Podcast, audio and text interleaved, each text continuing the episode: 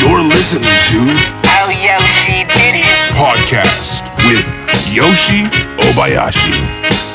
Uh, don't you ever all be sad.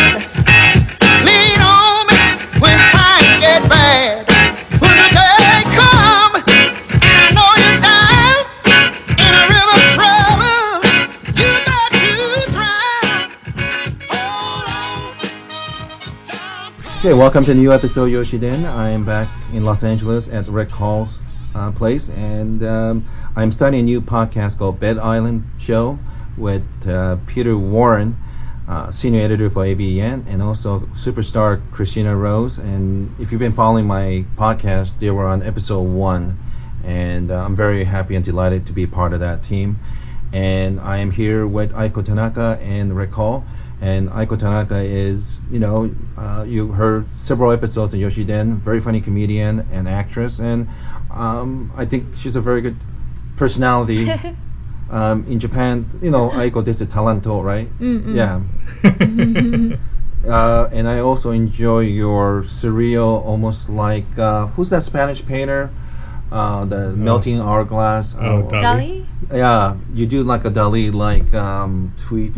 it makes me laugh. Very funny, and um, um, I'm almost happy you're here because our the numbers always better with you on the show. Yay. and I'm here with Rick Hall, and um, I'm very happy that Rick is going back to Japan after four or five years for month of June through July. And I guess you're taking college credit class. You'll be going Yeah. with um, a couple dozen students going to Japan for the summer, right? Yeah, so I'm not sure what my availability is going to be, but if uh, there are any uh, Yoshi didn't uh, fans that would like to talk to an old bald gentleman, then uh, I'll I, I'll later on I'll uh, give my availability. Uh, I'll probably know in about two weeks, like what what's actually going to be going. But I'm there from the middle of June to the middle of July.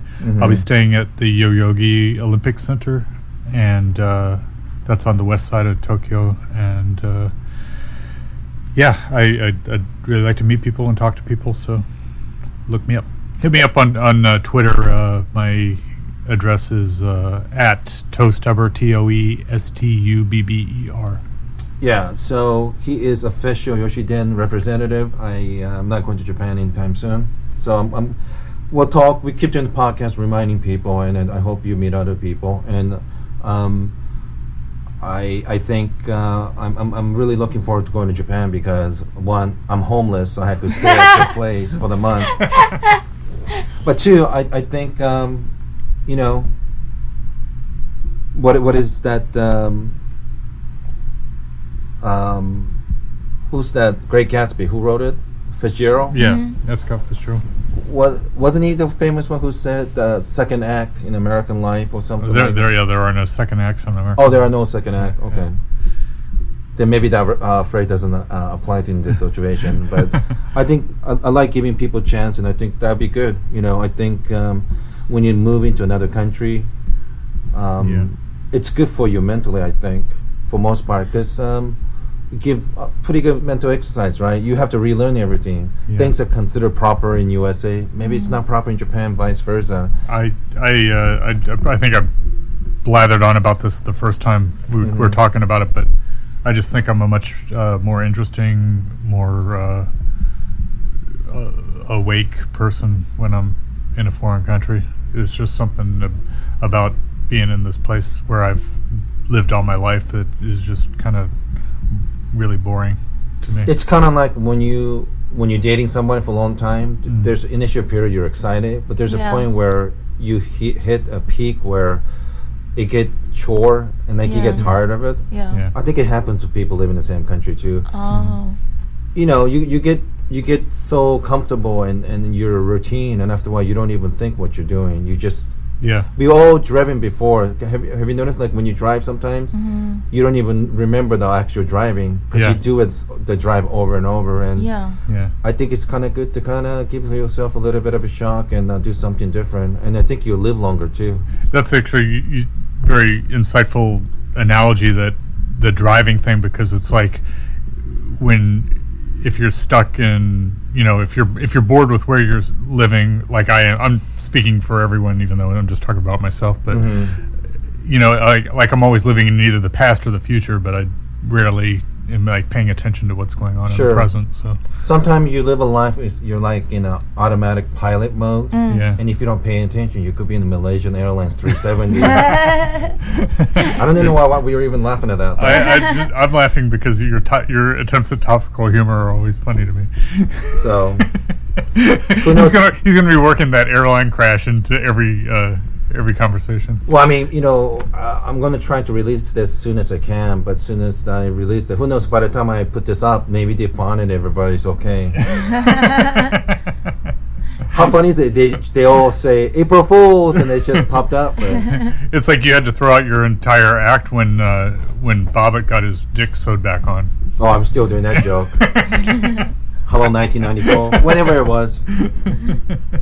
And this particular episode is sponsored by Rosie Tran's uh, Out of the Box podcast because um, Yeah. I'm releasing second episodes and her husband Andrew is kind enough to put it up for me and um, he does it for free. And if you're looking for affordable podcasting service, uh, Rosie uh, and her husband could give you guys a pretty good price and uh, help you guys with that. So anyway, thanks for listening. And um, once again, this podcast is going to be all over the place. You know, I just want to talk a couple of um, um, interesting subject matters. And um, f- first one was um, it's it's unrelated to Japan actually, but uh, he wasn't. I, I think I met him a couple times, and we don't have to mention his name, but someone I met, and also a friend of our uh, our good friend Steve Katani, who's done one episode with me. Japanese? Uh, Katani-san? Uh, no, Katani. Oh. Not Katane.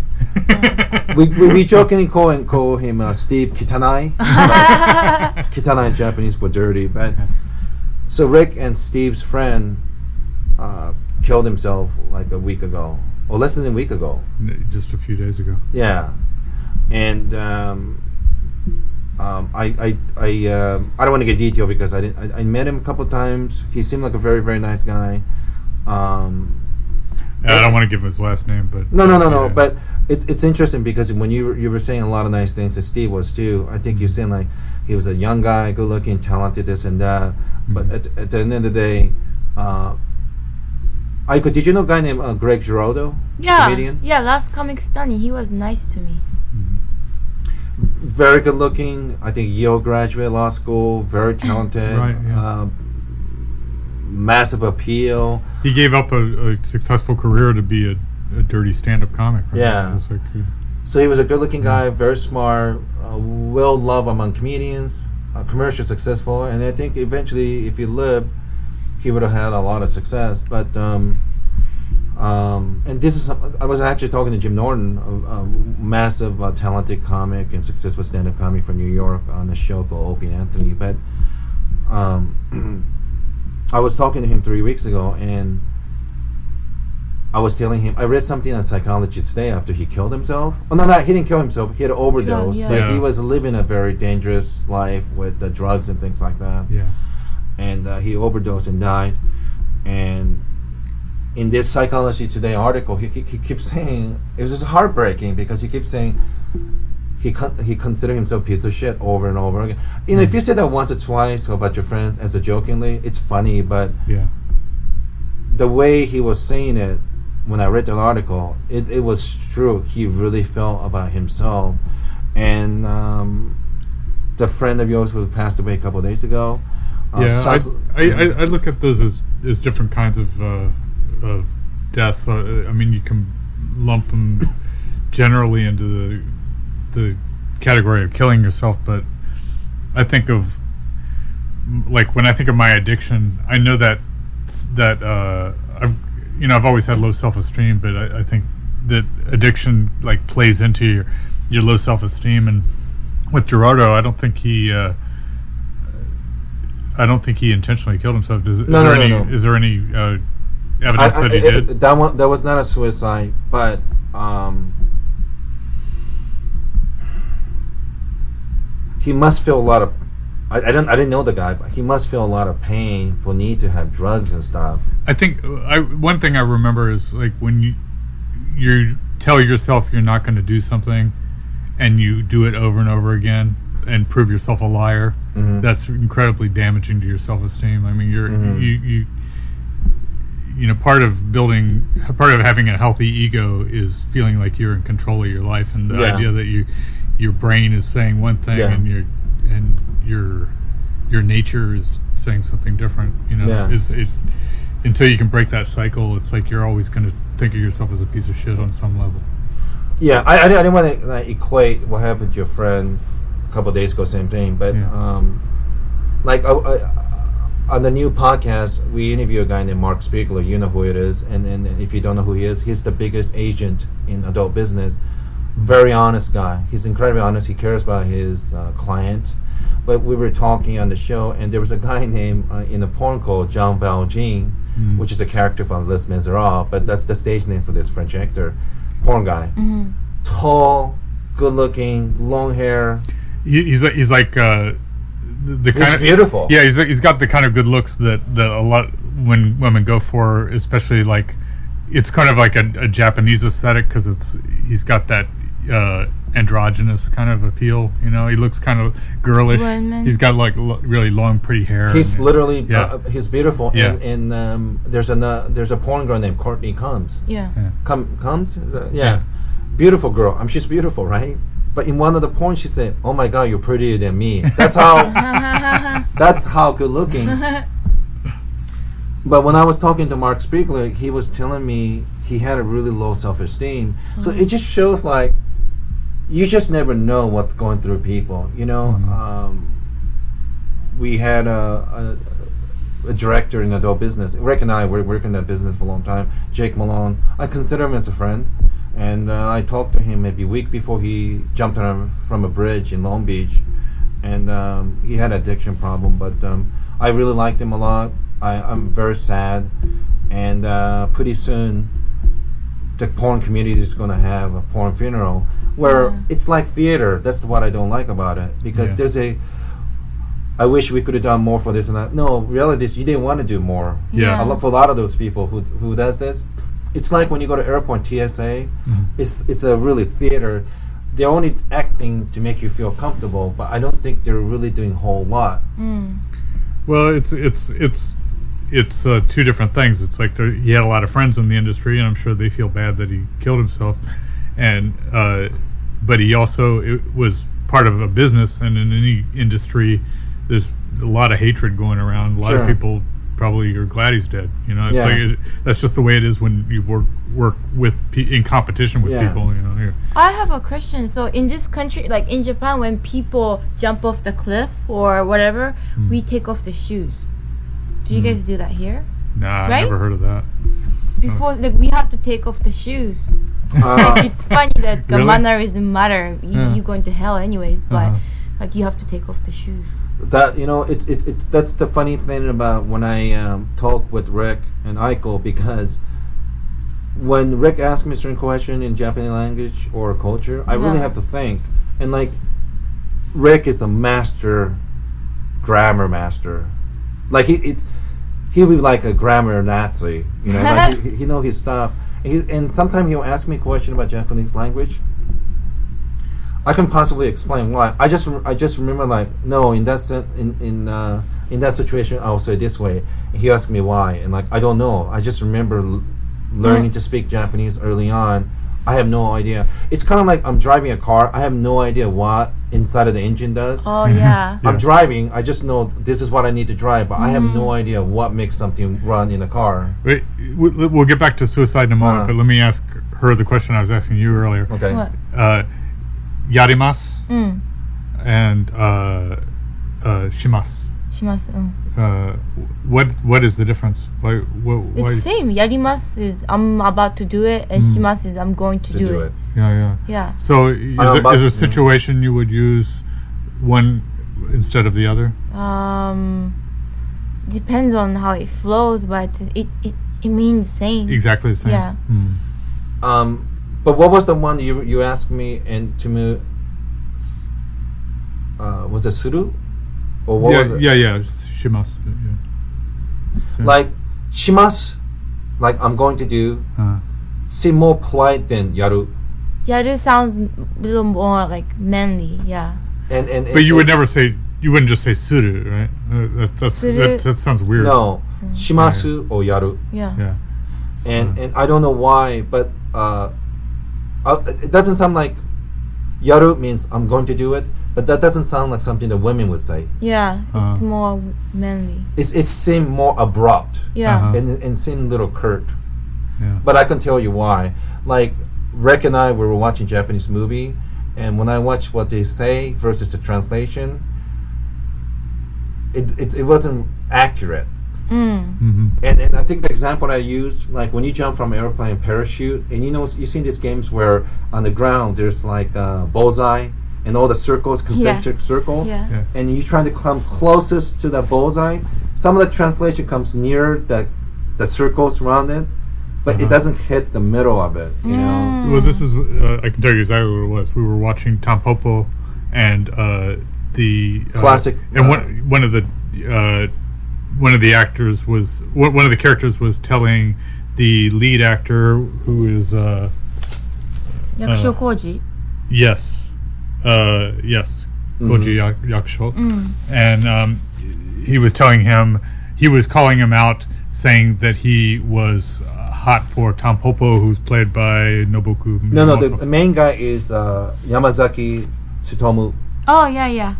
Oh, that's right. Yeah, yeah, yeah. That's the I'm sorry. goal. That's the Yeah. other, the other one. Yeah, yeah. He, he's the guy. Uh, we're going to talk about Tampopo by uh, Juzo Itami, and um, and uh, Mr. Yamazaki played a guy named Goro with a cowboy yeah. hat. So the g- one character was telling Goro that uh, he's uh, he's romantically interested in Tampopo, and and uh, he the translator uh, in the subtitles said it as "you're sweet on Tampopo." Oh, that's right. And uh, the uh, what was the uh, the Japanese verb? The, the, Horeteru.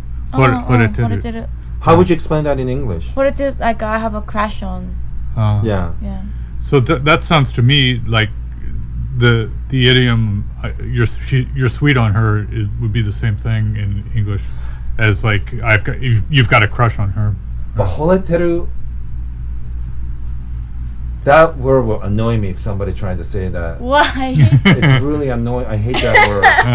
Why? Cause you know what it is? It's it's Too sweet. Is it too nosy?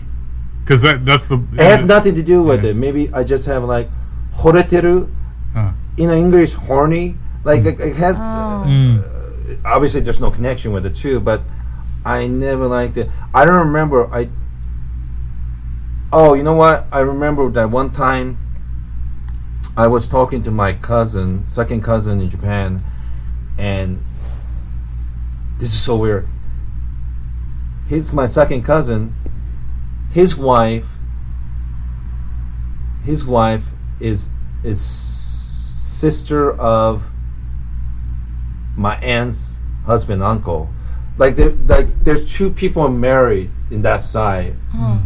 you know like anyway she would i was saying nice thing about my cousin and her their kid akiko hmm. she's very smart very attractive i'm saying really nice things and she's she said like why you keep saying that are you horrid you Oh. horrid?" like i don't have that kind of feeling for her i just uh i knew her like a little girl I just adored her. I'm glad she became a doctor and things like that. But it was just such, such a weird thing. Like, Hmm. what? Like, we were cousins. I Oh. don't. I'm not Jewish.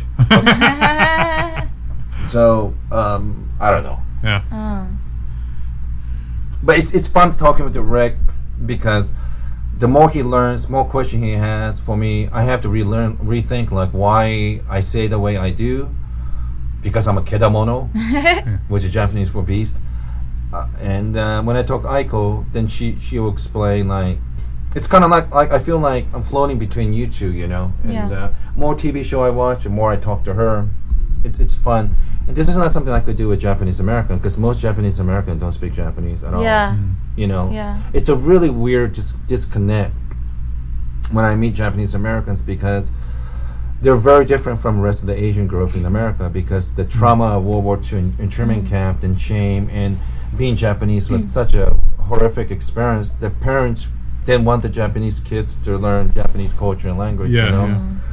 yeah. So um, yeah. So anyway, this, this is a dilemma for Japanese living in uh, USA, and I think Japanese living in Brazil. But anyway, going going back with the suicide thing, I guess my point was, I, I guess it's kind of like that scene from Usual Suspect with um, Kevin Spacey's character playing Right. know, uh, you yeah. know, uh, like afterward, like when you look coming back, Keyser Soze. Keyser Soze, Yeah. it's so obvious. Like I should have known, Yeah. but when people kill themselves, I look back like, man, I, sh- I should have seen it, but you, I never do. I, I- you know, I had my dad, my cousin, I- uncle. Nathan was hanging out with us at just like the other weekend, and uh, I mean, I don't know if you remember him, but he was like he he was just a really shy guy. He was always very quiet. Yeah. and and uh, that was kind of the problem. It's like he was incredibly nice, and the, and the thing I was I was talking with Steve about it, and they did a lot of projects together.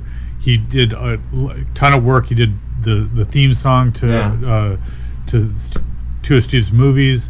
He he did uh, credit sequences and um, uh, designed props and all this stuff. And he did all this stuff for low or no pay and no drama whatsoever. Just uh, this guy was like he would just show up and do his thing, and it was always always kicked ass. It it just is incredible. And and and then when he killed himself, the only uh, note that he left, or or the only thing he left behind was like his last on his blog. He he he wrote uh, a suicide blog entry and uh, basically just said uh, I um, on this day I uh, put a sawed-off shotgun to the back of my head and Yeah. pulled the trigger with my right finger, and it, with any luck, I I'm dead now. hmm Uh, and it was it was it, but it was that it was incre- it's just so weird. It's like it's so even even his suicide note, even like the the most extreme thing you could possibly think of, he does with like no fanfare, no drama. The rest of the note. Ninety percent of the note is just him saying, Sure. "Check out my friend's projects. Check out my, you know, my friend who does. Uh, she's a stand-up comedian. You know, Yeah. the, it's like that, that's it. Like you, ju- it's just Uh, uh, you know, in uh, right after this, I want to talk Aiko, some of her friends or acquaintances killing themselves in Japan. Yeah. Then I want to talk about their light, you know, yeah, yeah. lighthearted stuff after that. But um, for those Like your suicide. yes, Yeah. um, which involves uh, a lot of my friends going with me. um, you know, for, for those of you who, who actually kind of follow my life, and uh, it's really weird when I meet people who actually know a little bit about myself, and you know, um, that's very kind of them to contact me. And I used to be on the show called DVDASA with David Choe, and we, we had our difference, and I don't want to get in detail because some of the stuff was withheld, and like I thought it was unfair how how everything ended, but um, um, Dave Dave Choe used to complain about um, sometimes the way I do comedy. Problem is, um, when, whenever I do open mic or whatnot and different shows, I always do different material because it's, it's some of it's topical, but I'm just kind of like, it's not fun for me to keep doing the same shit over and over. So I do different things. But those little shows that like most people don't go and see me, and when I do like a main show, sometimes if I'm getting paid, I just want to make sure I, I do stuff that will get laugh and whatnot. So when he saw it, he used to complain to me that I do the same shit. But why do I have to do so dark and this and that? But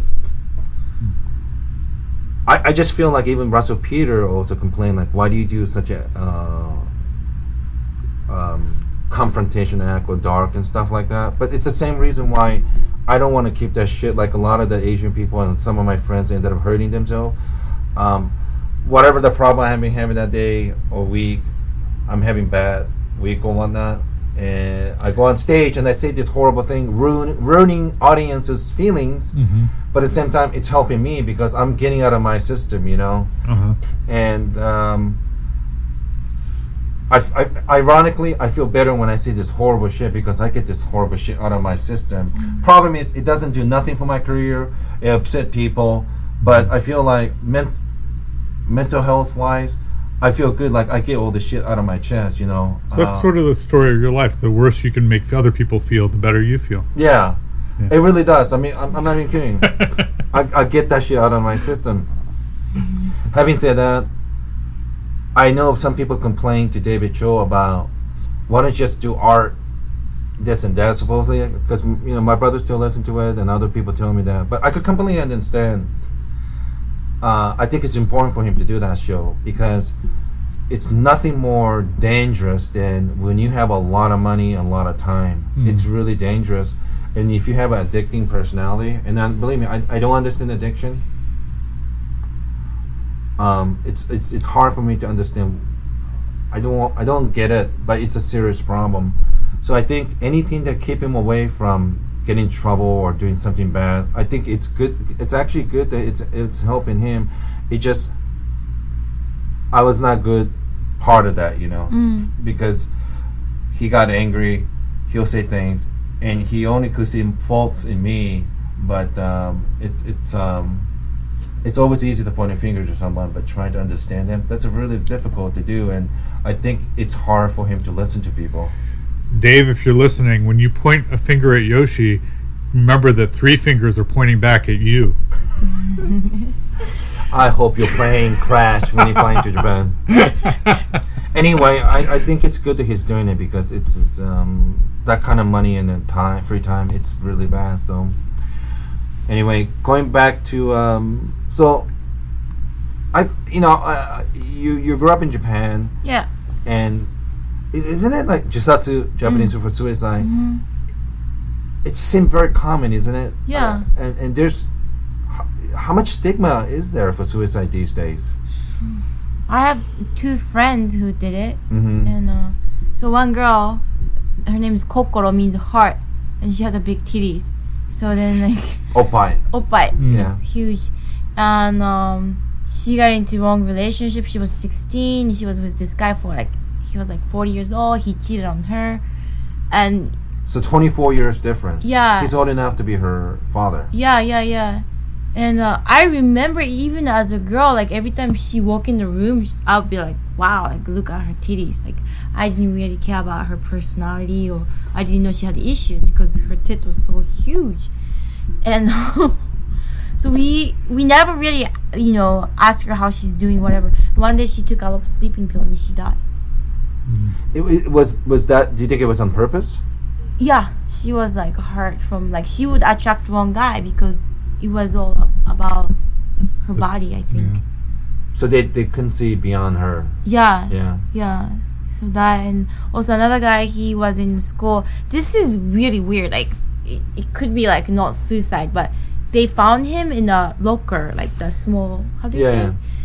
It? And hung inside, and then that was really small. Like he couldn't even. How do you say stand up? He was all bent inside there. Yeah.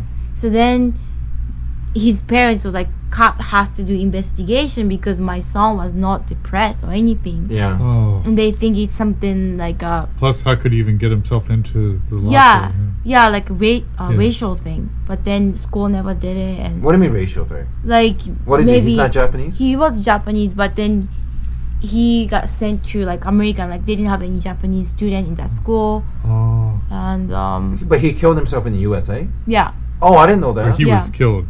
in the- So then his parents thought like he got killed because it was really Where weird. where was it?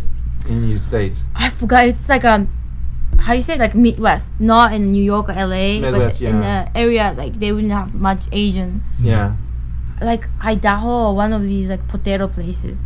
Idaho or something Idaho. like that. Yeah, yeah, and um, so that happened. But then school didn't wanna do it like because I think once you become a murder, then school's gonna be sued. So then they kept it like it was like suicide. It, it was weird. Weird things happen.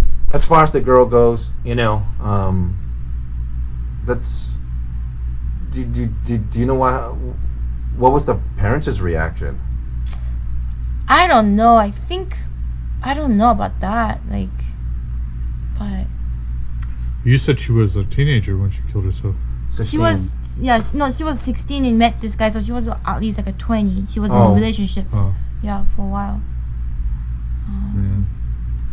Yeah, well, that's people do that impulsive thing when when they get their heart broken. Yeah.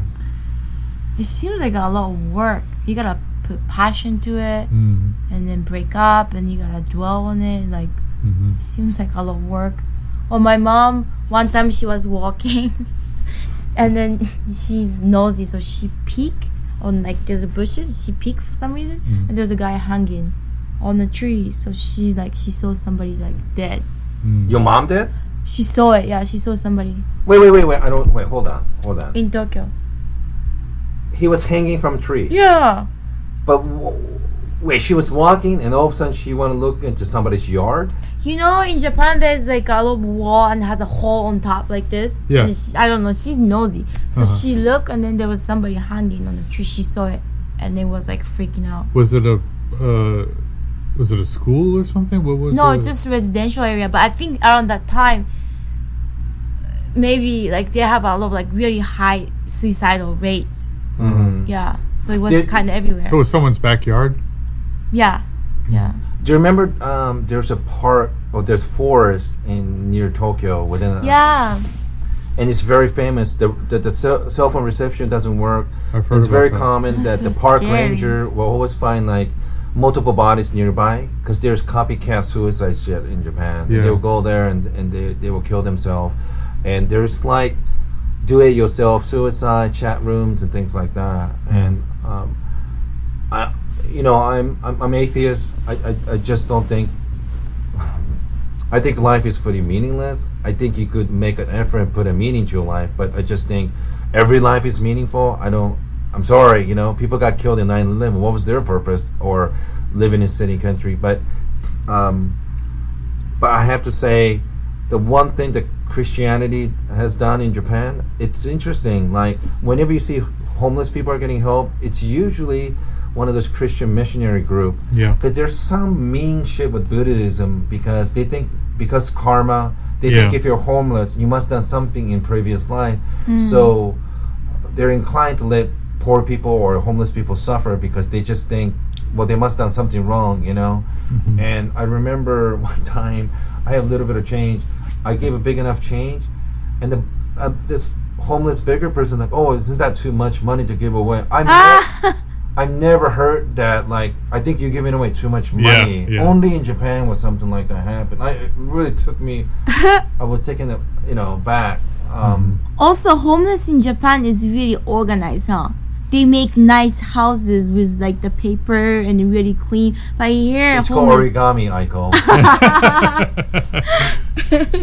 Well, I think it's like uh, there's so few places where they can be that they have to make these little tent cities because otherwise, because they get cha- they they get so aggressively chased out of every other public space. You know that they if they find some alley or something where the, they're where they're left alone, then everybody has to go to that one place and and build a house. Uh, that's the, the impression I got when I was there because I would see very few homeless people. The, the only ones I would see are would be like the odd, just dirty drunk passed out on the sidewalk somewhere Sure. in, in the public, and the other ones were like you were saying, just these, uh, Yeah. you know, tarps, really elaborate like constructions out on the on the outskirts, you know, by the railroad track or something like that. It, it's very strange because uh, I think partly because people make judgment about them because they they just wonder. We all have family, so if you're not getting help and you're homeless, you you must done something bad to them not to get a help or something. Yeah. It's it's a lot of these like unsympathetic thinking going on, and um, it's not like I'm a bleeding heart liberal any, by any means, but sometimes things happen in life where where you get in trouble. I mean, I'm barely like I'm one notch above homeless person. Yeah. I joke a lot, but you know, Rick's been very supportive, and I have a bunch of other friends. But if I didn't have them, if one of them say can't help you no more, um, you know those guys that like have a stick with the plates on top and they keep spinning around. yeah. I have to run back and forth with different plates. if if somehow Rick played or Ernie played or Eugene played, uh, Rosie Trent played, if one of them breaks, then it it, it, it gets critical mass. I'm I'm, I'm Wait, start. I don't want to make you nervous, Yoshi, but my plate is wobbling quite a bit. Yeah, I know. Oh, it is. I, I, I had a friend offer me a place to stay in San Jose, but problem is if I move to San Jose, California, it, it's pretty much like DEFCON three or four for me because I wasn't able to do any of the show business stuff, you know, up there, and like at this point, um, I dug myself such a big hole. It, it's there's it's at the point where I can't even jump out of the hole. I have to keep digging to the bitter end, you know. But um, yeah, so I, I have nothing but sympathy. You know, I, I didn't plan to be in this situation at age 44, but um, I'll, I'll just continue on. But yeah, I, I, I do feel bad for them because uh, they're so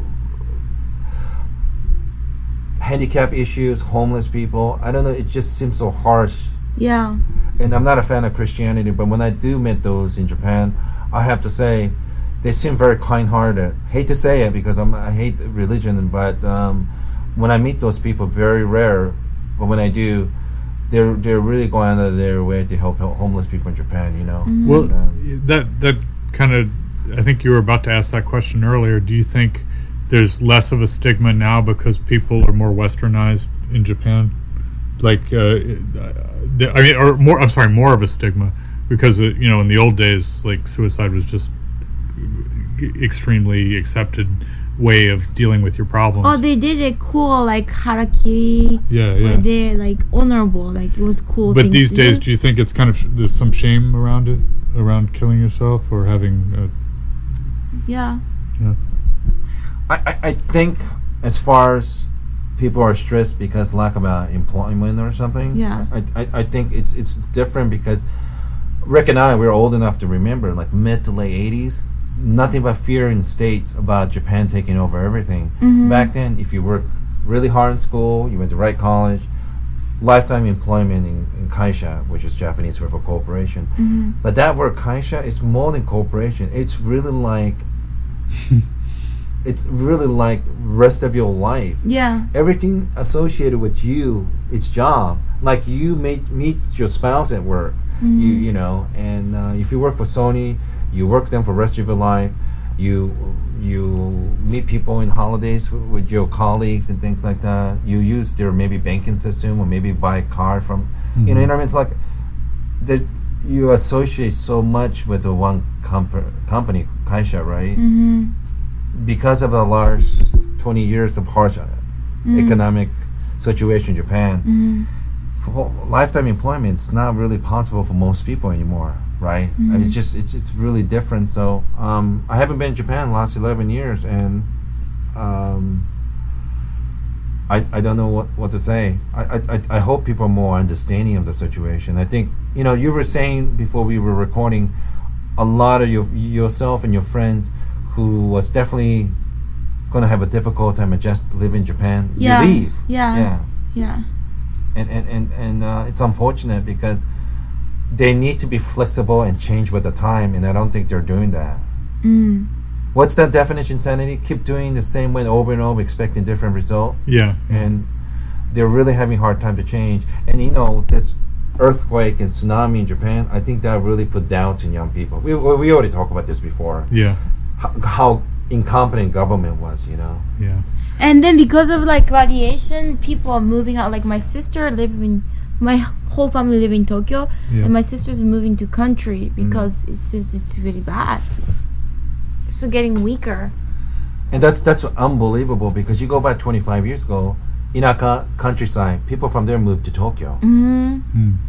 What does that tell you when the major city people leaving? You know, That's Well, maybe the, hopefully the property values will go down, and I can. it has. I mean, Yeah. uh, the bubble in 80s was unbelievable. You know, Yeah. Um, but it's still expensive to live in Uh, Tokyo. yeah, I don't think prices are in any major city are going down anywhere. so. oh.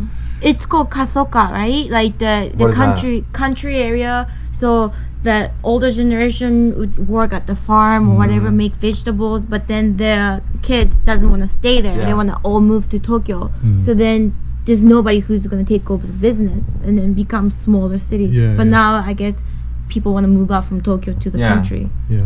yeah. A lot of changes. Anyway, good luck in Japan, Rick. Thanks. Thanks. I'm not worried about radiation. Uh, I, if anyone has a cheap place in uh, Fukushima, I'll. Uh, I'll I heard the seaweed is good for you. Like if you eat seaweed, you can protect yourself. is it true? good luck with that one. good luck with that. The suicide uh, uh, seaweed defense. Yeah. So any anyway, um, I, I, uh, rest in peace, Jake Malone, and, and we don't want to men- we don't have to mention your friend, but I, I I'm very sad to hear that. And, He, uh, I, I, I just wanted to say about Nathan, like he, he was just, um aside from the fact that he was so uh, quiet and, um, you know, that which is why I really never got to know him. Really, he he was just so very. Uh, I, he was just somebody I, I, I had like a little bit of jealousy of. You know, he was he seemed like he had everything yeah, that I want. You know, you know, he was like Wow. uh, and and there was a lot of I had a lot of hope for him. I thought, man, this guy's going places. You know, Yeah. it just seemed like it's just really uh, it's really fucked up to to snuff that out. I, I'm I'm very anti-suicide, even though I I do agree. as- I do agree as an atheist that yes, people die all the time. They're going to die. Everybody's going to die yeah, uh, and I don't think your life necessarily has meaning to anyone else, but it should have meaning to you. Yes. And I, that's that's really where my morality comes into play. I just think it's a real shame when people think that their life is meaningless. I I just think. Uh, you know, I, I gotta be careful because my dad did it, my cousin did it, my uncle did it. Yeah. But um, um, i- i- if I'm 85, 90 years old and have a terminal cancer or something, or Alzheimer's or something, I, I, I think if I'm in that situation, I I I might look into suicide as an option. You know, but I would like to say goodbye tour or Yeah, something. You yeah, know, yeah. like How would you go? me, Yeah. I don't like this gun thing because um, it's messy. Clean. Somebody yeah. has to clean up. I you don't it's, like it's, that. It's not cool. It doesn't. se- Yeah, it seems like a real. It, it's very violent to the rest of the world. You know, it's like you're saying, here, here's a big mess for you. You know, you might as well be taking a big dump on all your loved ones. You know, just Depends on if I have enough energy and have a moment of clarity. Let's say my m- I'm uh, I- I have a terminal cancer. It's it, um, uh, it's just a matter of time. I'm, I'm going through uh, suffer or whatnot, but I could move around.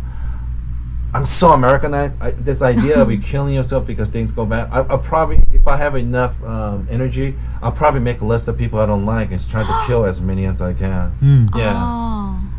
that that that I love. Well, that's, that's why. then I- I'm then I'm torn because I don't want to die, but I hope you get cancer. just people that I really loathe. And like uh, who? Depends. Depends, depends on the day. I think you better keep that to yourself. You you think when you're 85 you have that much hatred? Like Yeah, because I, I, I don't know. It, it keeps me alive hating people. it keeps you young. Yeah. is that right? How would you go?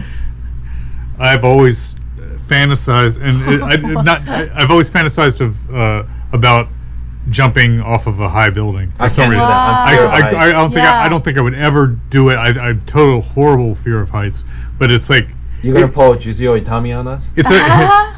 it's a it's like a fantasy in the sense that it's something that I dream about as a nightmare. You know, mm-hmm. it's like a it's like a horrible nightmare. I can't Yeah. help picking picking up the scab, thinking about it. Yeah. You know, but I don't think I would ever do it because I am just so shit scared of heights. I, I, I think if I don't kill a bunch of people I don't like, then uh, I, I wouldn't mind going like heroin or something. Yeah, that is. Uh, I don't mind. people talk about the coward's way out. That that would definitely be my coward's way out because I know, you know, I, It, there's just a seems- massive euphoria, it's, right? it's like the easiest way Yeah. to go out. You'd be you'd, you'd you'd be killing all your pain before you, you die. You probably wouldn't even realize it. yeah. How would you do it? Buffet. What? Buffet. Just by buffet. just like eat all these food, go to buffet, just keep on eating. I don't think it works that way. It doesn't work. What, what is? You know what's that gonna do? You're gonna get so fat you wish you were dead. but it's not going to kill you. How dare you? We've been serious. No, you're talking about. I just want to eat a bunch of delicious food, and I can't do it anymore. All right, enough with the suicide talk. Yeah, but uh, anyway. um, very, very sad. Rest Um, in peace, everybody. so um, I I asked um, like four or five days ago to everybody to watch um, um, Cutie and the Boxer Hmm. uh, documentary and also Tampopo. So um, let's jump into Tampopo for first. Um, Rick, I, I'm just curious. How would you explain to people who's never watched Tampopo, which is by a great director? Uh, Juzo Itami. oh, is that is that Itami Juzo? Ni- Itami Juzo in Japanese. Japanese, yeah. Juzo Itami in American. Uh, it's a wonderful film. They call it. Um, I call it um, uh, Ramen Eastern. yeah, Ah. yeah, yeah. Yeah, it's got a it's it's got kind of a western motif, but it's it's a, a modern story. Uh, but it, it the story goes all over the place. There's like a one main story, but then there's all these other ra- random, seemingly random scenes. But then the thing that unifies the entire movie is food and humans' relationship to food and uh, And food and sex. food and sex, food and uh, you know social uh, conventions and food and uh, and coo- cooking is a big Sure. part of it. You know, just like you know the Yeah. the art of cooking and the art of serving food and everything about food. Yeah. It's, it's it's it's very uh, it's just an amazing movie because it It's comedy for most part. it's a it's comedy. It's got a really light comic touch to it. yeah. Sorry, this cat is going all over the place.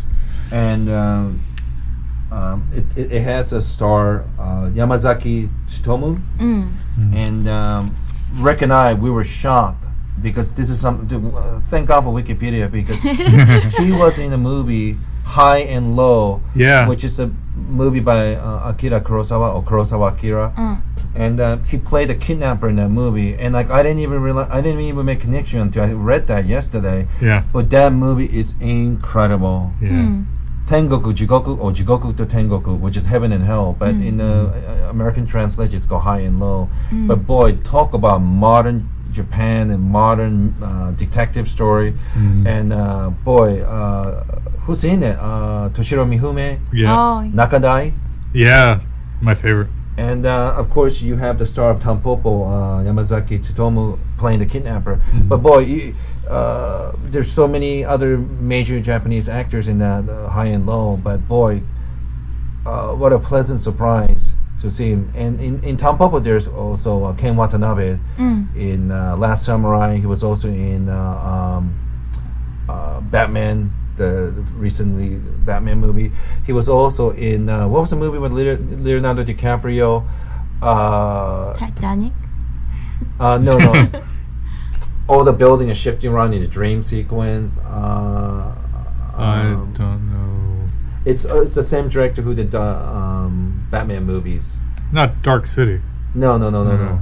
It, it, it was uh, Inception. Inception. Yes. yes. Oh, he was in it. I didn't know. Yeah, he was fantastic. Ken Watanabe is a great actor.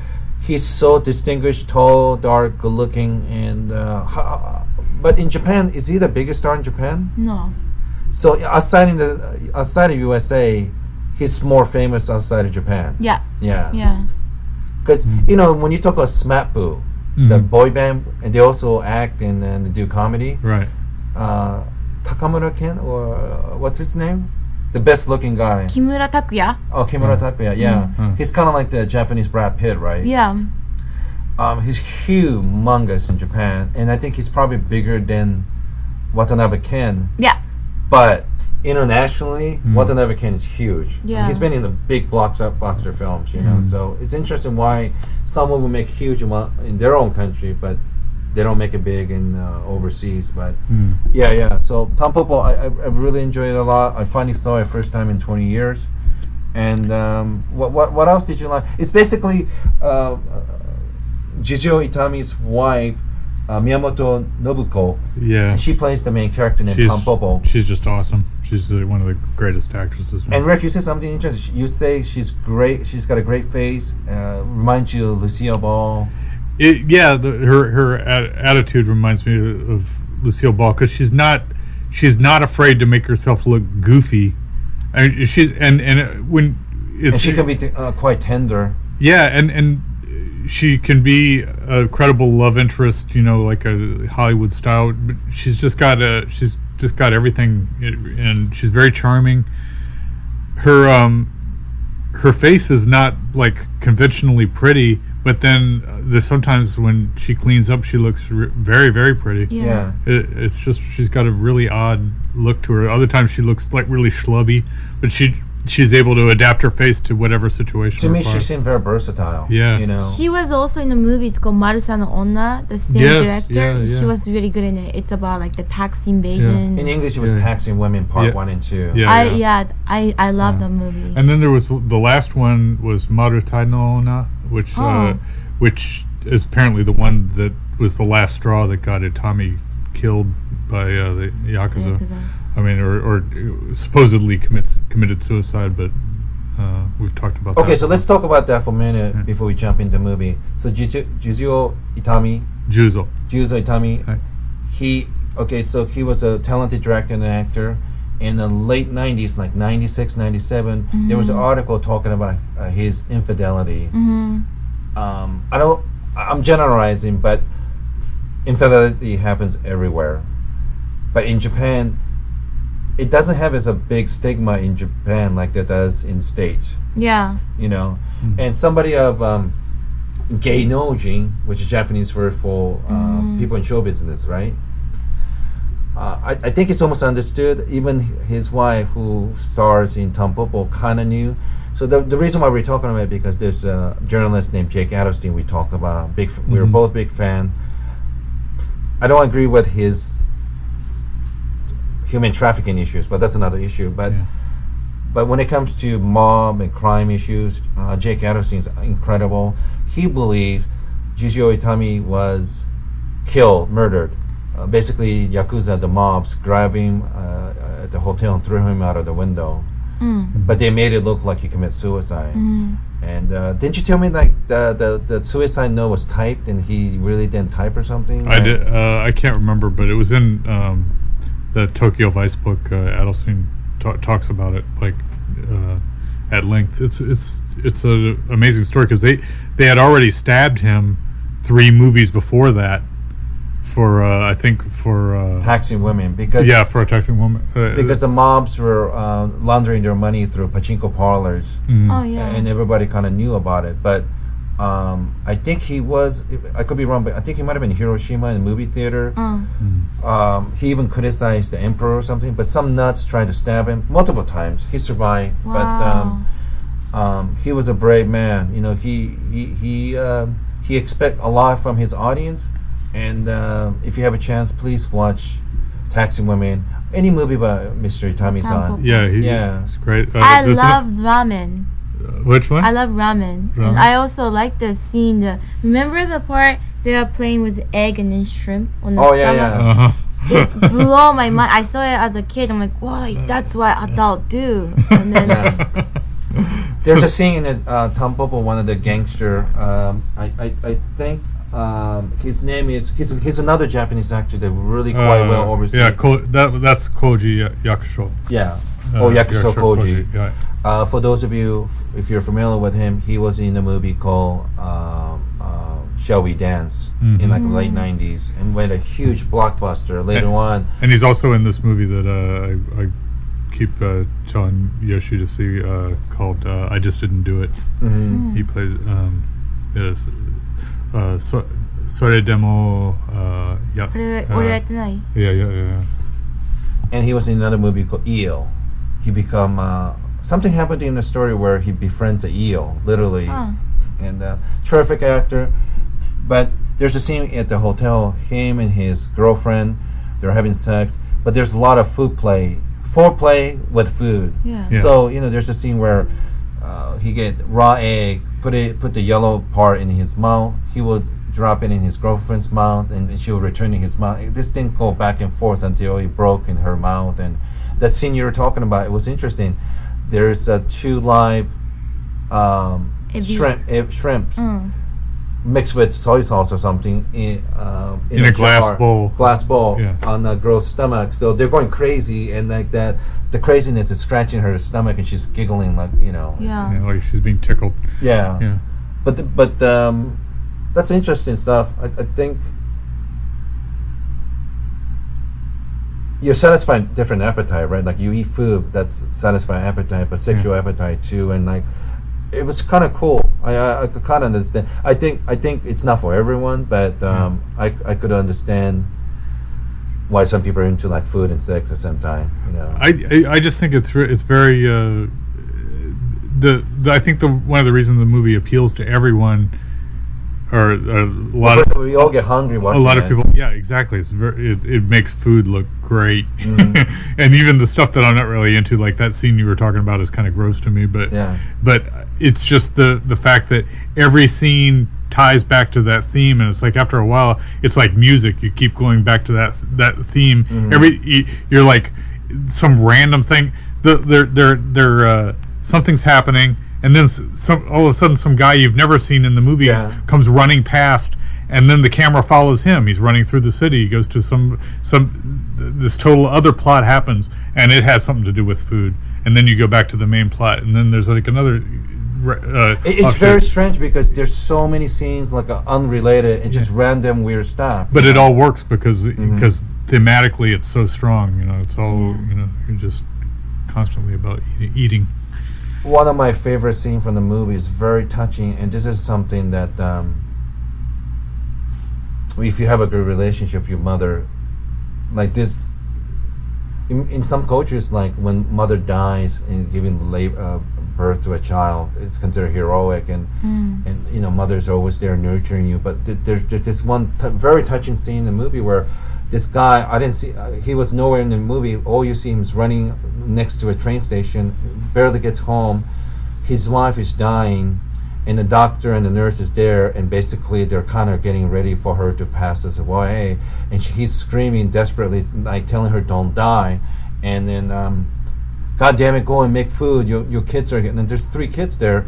She she's dying, but she gets up and she go into the kitchen and make um, chahan, which is fried rice, and she barely make it. And while they're eating, she collapsed and died. And then uh, it's it's like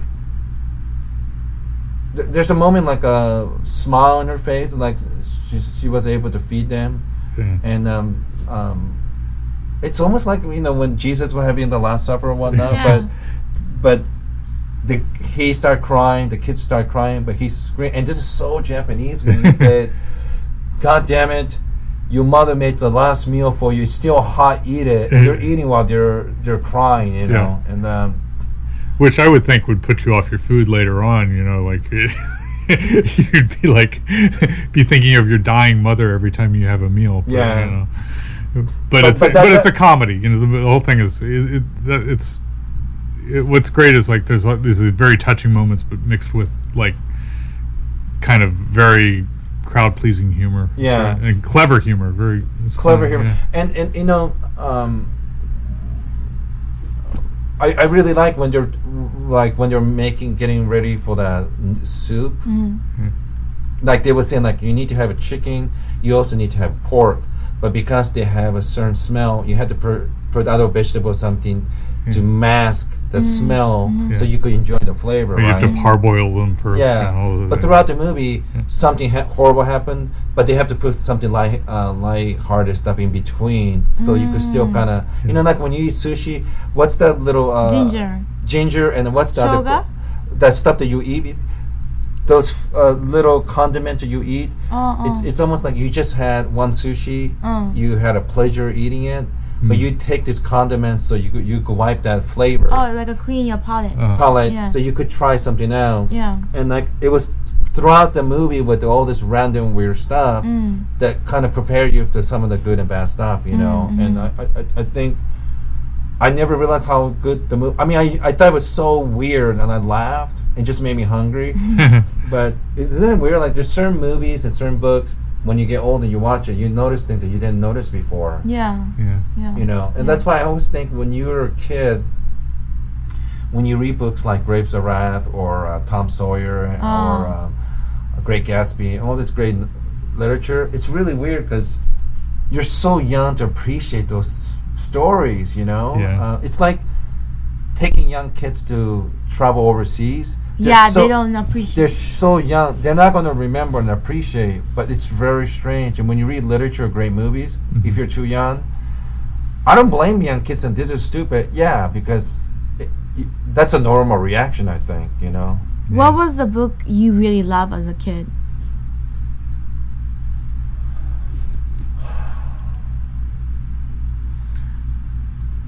Boy, I need to really think on that. What did you like, right? I read uh, as a little kid or as a teenager. Teenager. And teenagers, uh, in my teens, I was reading a lot of science fiction, and I remember Oh. liking a lot of Robert Heinlein and Harlan Ellison stuff. I, I loved a lot of it, but I I don't know how much I. Oh, and Ray Bradbury, I liked him when I was. Funny a- you say that. That's the name that popped in my head. Yeah. Huh. Martian Chronicles because I met the guy twice. He Oh, spoke at wow. Torrance Up a couple of times, Hmm. And I, uh, if I may, I, I think the reason why Rick like it, well, f- the reason I like science fiction because science fiction you can imagine what might happen in the future. Mm. Uh, in Hollywood, you see all sorts of movies where something horrible happened, but I kind of like the Ray Bradbury because they expand your imagination, but they make things that seem impossible possible in the future, you know. And, um, and of course, they always help to meet the guy, but um, I don't know how much I really like this science fiction where the future is so dark and terrible. I, I, I developed a taste for that later, and actually Harlan Ellison kind of set the spark because his stuff is kind of dark, especially for kids. But it's easy reading, so I think I, Yeah. um, Stranger in Strange Land. Stranger in Strange Land. I like that one. There was another Something with, something with a cat. uh, cat. There was a one book has a title where I thought there was a cat in the title with Highlands cat. Anyway, Oh. There was another. There was one he did. Uh, I, I remember it had. Um, it was about some kid who had this pet. It was kind of like a dinosaur-like alien creature. Yeah. On on a, you know they were living on some colonized world, sure. and uh, I I can't remember. I remember the creature was called Lum, in the uh, you know for short for lummox I think. Yeah. Uh, or uh, it had a name like that, and uh, but I can't remember. I can't remember the name of the the, the book. Anyway, the Star Beast or something like that. Okay. Well, how about yourself? I really love Catcher in the Rye. Mm. It blew my mind. Like until then, I was playing outside, a happy kid. But then when I read the book, I'm like, this is me. Like I understand like what he's talking about. Like he was talking about what like the bird at the lake and where does it go? I'm like, wow, like he read my mind Did you read it in English or in Japanese? in Japanese. And then I read all his other stuff like Nine Story and whatever. And then I used to go to library and every time I find a book, I'll flip it because I didn't want to share with anybody else. I'm like, this is for me. Uh-huh. And then found out the guy who killed John Lennon loved that book too. It's like, Yeah. oh, okay, something crazy about that book. But I really love that book so much. Wait, wait, there was another incident with that book. Somebody trying to murder There's been somebody. there's been more than one. I I, I think Ronald Reagan. yeah. Really? It's Mhm. it's um, it became kind of a running gag with uh, conspiracy theories. Uh, you know that that book had something to do with assassinations and I wish someday when I have my comedy album, somebody go and try to murder somebody because it did look at mine. How weird is I it? I hope it's you. yeah. How weird is it? Like you write something, not only once somebody tried to kill somebody big, it mm. happened twice. That's strange. Yeah, it is mm. strange. Yeah. Isn't it strange? Like John Lennon almost got killed and President almost got killed. That's a pretty big. Yeah. If I write something where somebody, some random person got killed, that's horrible. But to think like Ronald Reagan almost got killed and John Lennon, Yeah. Mm. That's some good writing. that's a good writing. Only other book that have a, that kind of track record is the Bible. I mean, that Oh. has more inspir- Oh, yeah. inspired Uh-huh. people to do some crazy shit. But um, Was yeah. there Crime and Punishment? Maybe isn't that isn't that? Uh, am I thinking of the right Dostoevsky book? Yeah, there's a murder, but it was such a. But wasn't Leopold and Loeb? Didn't they have something, uh, some uh, fascination with that book? Or maybe I'm. Leopold, is that the, the king of Belgium or something? Or Germany? I can't remember. No, you know that's. Uh, I I don't even know what the hell I'm talking about. I think that was the. th- those are the guys who were um, arrested for kidnapping the Lindbergh baby, right? Wow. Oh, I don't know anything about that. Yeah. What they're reading a book. Uh, One of our one of your listeners is going to say that guy doesn't know what the fuck he's talking about. Yeah. So I'm i I'm saying it right now. I don't know what I'm talking about.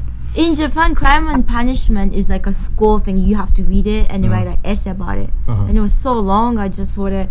It's bad to commit a crime and you get punished. I hope you Yeah. didn't get a good grade. I grade didn't on have that. a yeah good grade. Like, oh. Remember, you say why why is Kurosawa is so popular over here? Yeah, yeah, yeah. Okay, so he is a massive fan of uh, Russian literature, especially Oh. Dostoevsky for sure. And um, I, I think the reason Kurosawa is so popular in the West, and he was more popular in the West than Japan, Yeah. because he was such a, a lover of individual, individualism, and um, he was influenced by Russian literature, Shakespeare, and, and he read many of the literature outside of uh, comfort of Japanese, you know, literature and whatnot. Yeah. But you could see it like, like it's always individuals uh, struggling with something, you know, and That was uh, I, I, I, I love uh, I love his movies. I didn't like um, Kagemusha for some reason. I didn't think that. Shadow Warrior. Yeah.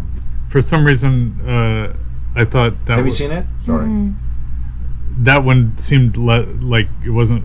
It was the least individualistic of any of his movies that I've Mhm. seen. It was more about you know, big shots. You know, j- like collective action and shit like that. Like Kagemusha was, you know, Takeda Shingen. Oh. When, when he died, Oh. he had a double who pretended to be him because he was fighting with Oda Nobunaga, one of the three overlords who united Japan. But the fear was if no, Oda Nobunaga knew he was dead, he would be invaded by Nobunaga.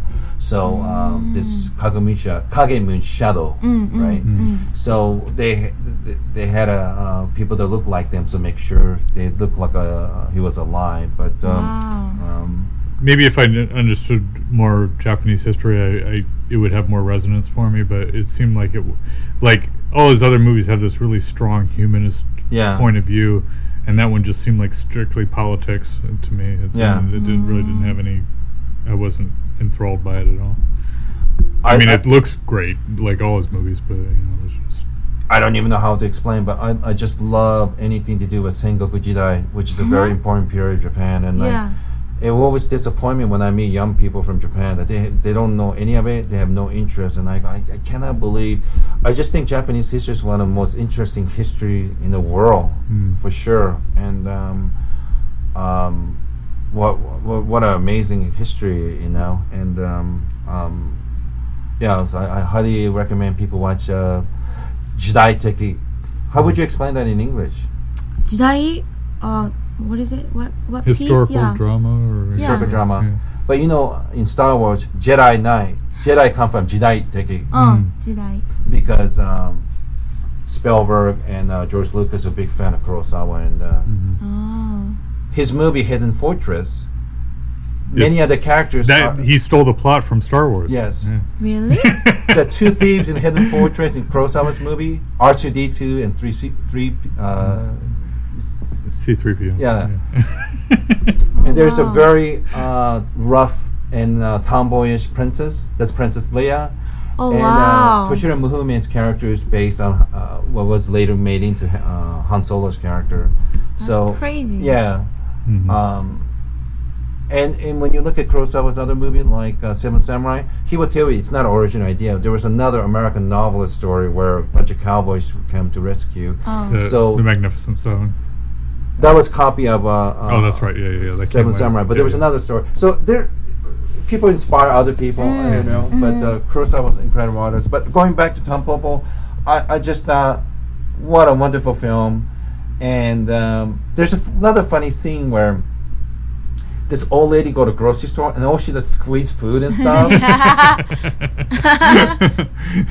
because Peach is really funny when they squeeze that because is, isn't it true like th- there's a reference like a peach to homosexuality remember like Yeah. this because peach shaped like an ass Yeah. so she was squeezing peach like somebody's ass Yeah, and you see And the he was squeezing the juice, juice coming out juice coming down the crack of the you know the little cleft of the peach. there. yeah. Uh, there's like a lot of but she was going around like pushing her thumb through a cheese Oh, I and really wanted that short shop owner to catch her and like kick her to death. yeah If it only had been Yoshi running that store. he would've- it, it, it's it's terrific. I, I, I really enjoy it a lot. Um, uh, it's you get hungry watching it, Yeah. and and Yeah. golly, do you remember the scene, Aiko? Um, there's a scene when um, Yakusho Koji, Mm. uh, Mm. he was at the beach. he saw this young teenage girl jumping into water and get oyster, right? Yeah, yeah. And and and he got one free from her. She opened it for him, and he's trying to suck it out, and he cut his lip because it's kind of still attached inside the shell. So she gently take the sh- uh, with a knife, uh, uh, loosen the, uh, Yeah. the oyster, and um, he starts sucking it out of there. he's bleeding, and next thing you know it, and she literally looked like twelve or thirteen. Yeah, And they're like French kissing. yeah. She's licking the blood off of his lips. While, Yeah. While uh, all the other fisher women look on. You know, it's it's it's. I don't know. You, you can only do that in the '80s, I guess. Like it, it's just so. You know, she looks so young. Pe- pe- really weird. people get really uncomfortable saying that, but you know, in like a, if you're talking like a, some of the hardcore Jewish people, they will tell you like a young girl turns to a woman when they have a first period, Right. and and you know, um, some girls mature quicker than others, and Yeah. and and um, I'm not I'm not saying go and fuck young girls, but to, to say like you, There's a Jewish saying that if a young girl offers you an oyster, then that means that she's she's ready. Really? For He's real? making that up. Aw. I, kn- I, I, go, you know, I understand because he looks so old. he s- looks so old. One leg, one leg on the couch, one leg in a coffin. So everything that come out of his mouth must be wisdom and stuff. Uh-huh. But believe me, Uh, yeah, uh, yeah. Like I go, really? But that's that's not like I know this is I know people are not gonna like it, but like that's such a turn on for me. Like wow, she's only twelve or thirteen, and the way he she was kissing him, Mm-hmm. like that tongue, it looks like you're like like um sea urchin. How do you say it in Japanese? Uni. Uni. Her her tongue looked like a uni. Oh. In Yoshi's defense, they do show Oh, you don't have to defend me. they do show that she has breasts, fully formed breasts. As I mean, uh, she could she could very well have been like 17, 18, 19, 20 years old, but looked very young. I don't Yeah, yeah. know, but she's but, past but, but, puberty. but for my sake, I hope she's 12 or 13. So, for your fantasy as you're going to sleep tonight. You want- yeah. I um I think we were talking a little bit of Lolita today by Vladimir yeah. Noba- Nabokov, and I'm sure Kurosawa read that too. And I, I know a lot of people not reading the book think it's all about 37 year old man having sex with a 12 year old, which is true. But um, it's interesting when you read that book. It's, people think it's a bunch of uneducated like uh, perverts are doing that but um, when you, if you read the book you know what you learn the people with a high education and a lot of liberal art education they have a higher sense of aesthetic and art. Because of that it's almost like their education kind of incite them to be excited by that sort of things. Like um, like if you read like death death in venice it's a story about this guy fall in love with this 12 year old boy like a really young boy. He's so beautiful. He fall in love with it. Mm-hmm, mm-hmm. Nothing sexual happened. I don't i don't remember. But when you have aesthetic and art classes things like that when you have this so-called higher taste because you you hide behind aesthetic when you see beautiful things you could almost kind of justify like Mm. well i just have a high a better taste. I'm not a savage because I, I, I, I appreciate these things in liberal arts. Um, So I- you're which, saying which i thought was very very strange. And, and not to mention we live in an age where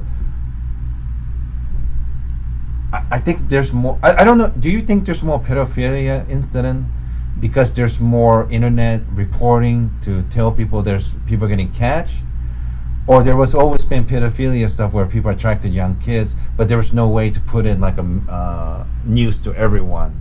Do you know what i'm trying to say here? I know what you're trying to say. You want to know my theory? yes. Is that uh, it's become more of a thing because there's all this propaganda that all men want to fuck little kids, hmm and that's like, uh, and that's so that's internalized, and so uh, people who are maybe confused about their sexuality or Yeah. insecure suddenly think, oh, that must be my problem.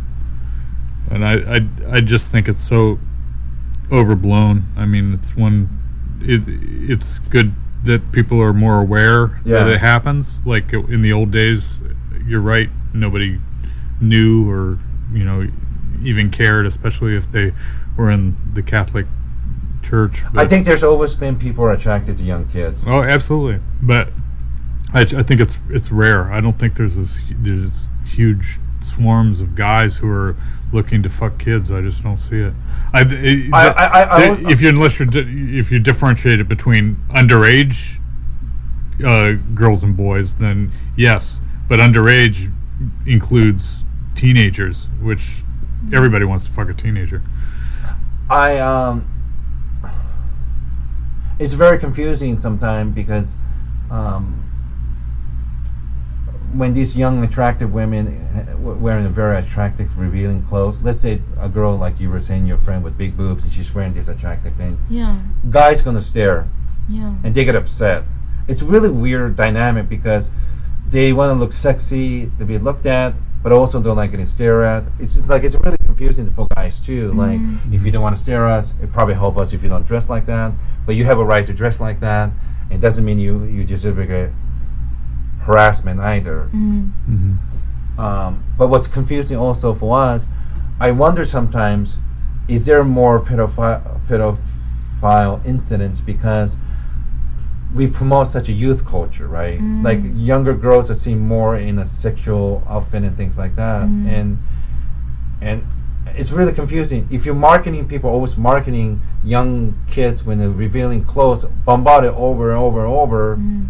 Yet we don't want you to think about those things. Mm-hmm. It's really confusing to me. I'm not. I'm not trying to blame the marketers, but Yeah. you know what I'm trying to say here. Like, in one hand, they're trying to sell younger kids in like a revealing outfit and this and that. Mm-hmm.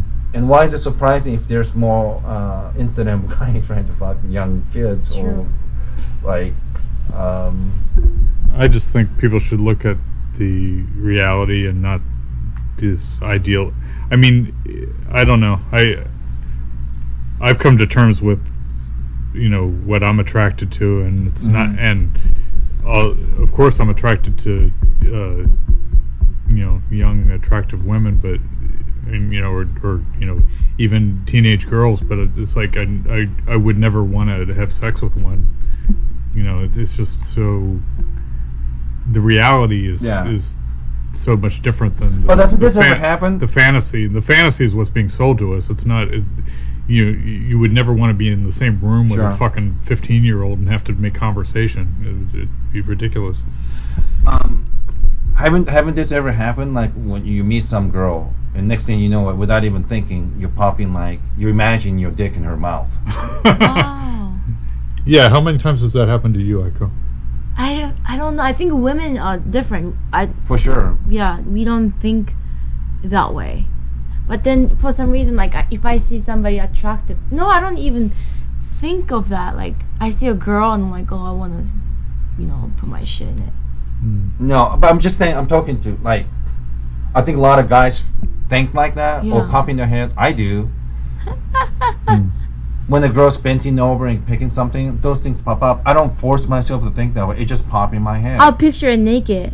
Oh yeah. naked or how nice I just meet someone how nice is it just grab her head and just jam it in her mouth or something like that I'm not saying go and do that but these thoughts do pop in my head um, but I think it just I think I don't think it's a problem if you don't cross that line I, I think anything you can think about is fine. You know, you can thoughts are just thoughts. you know. But I think even more like boy I would like to kill this guy this annoying prick you mm-hmm. know? And then, then but, But he- that doesn't mean I'm gonna go kill But I'm someone. but I'm still walking around, yes. So you know, mm-hmm. you know that it's just a mm-hmm. thought. um, but when you when you meet young girls and some of course this is not something that your friends want to hear but like you'll meet your friends kids and like they get to the point like you know those awful thoughts pop in your head. But I, I, I just think it's it's perfectly fine as long as you don't cross that line. But you know uh, Rick and I we're very sensitive of First Amendment and thought control and you know under this new por- pornographic uh, child porn laws Lolita might be considered a child porn. Yeah, I just think it's a it's a bad uh, it's a slippery slope when you start talking about what people can think about or, Mm. or talk about or write about or draw. You know, it, it just doesn't. Uh, there's no. There's no reason for that. It- it- it- there, there should be a strict, and I always respected that about Japanese culture because you've got you know manga that are completely perverted and twisted and, and violent and sexual that anyone can read at any age and i always thought that showed a really healthy society in that way that that they trust the average person to separate fantasy and reality. Yeah. which they don't in america. It's very it's consider i mean they do with somehow with violence you can do that but not with sex Yeah, somehow it's okay to put a bunch bunch of violent shit. It has no effect on you, and you can watch it. But somehow, if you put sex, it's, it's uh, very strange. yeah Europeans are the other way around. They want to show less violence. Sex is not a problem. You know. Um, yeah. So, Tampopo, and you want to say anything more about Tampopo? No, that's good. I just uh, love the. Lo- I'm kind of wanna. I'm, I'm interested hearing after this podcast. If you're still interested, just watch the movie, enjoy it.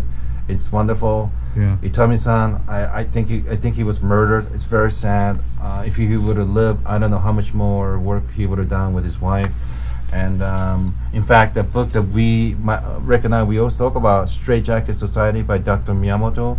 The foreword was written by Mr. Itami-san about how um, there are a problem in Japan, and um, you know when you criticize something, it's not because you hate them, because you you love them so much that you wanted them to get better, and I think that's what we won for Japan, you know. And uh, and his his uh, uh, Itami's uh, widow is a great actress, and she's in every one of his movies that he directed. Uh, in fact, I think they may have met as actors because uh, she was an actress through uh, through the seventies, and he he was an actor before he became a director sure, and um, yeah, any of his movies are great, and uh, coincidentally, they all star or feature her, and she's she's just a really great comics comic actress.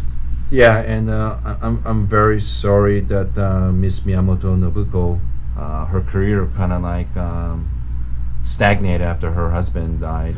I, I was looking at IMDb, and it looks like she did a lot of. She still does TV from time to time, so she's been working through the last decade doing TV shows.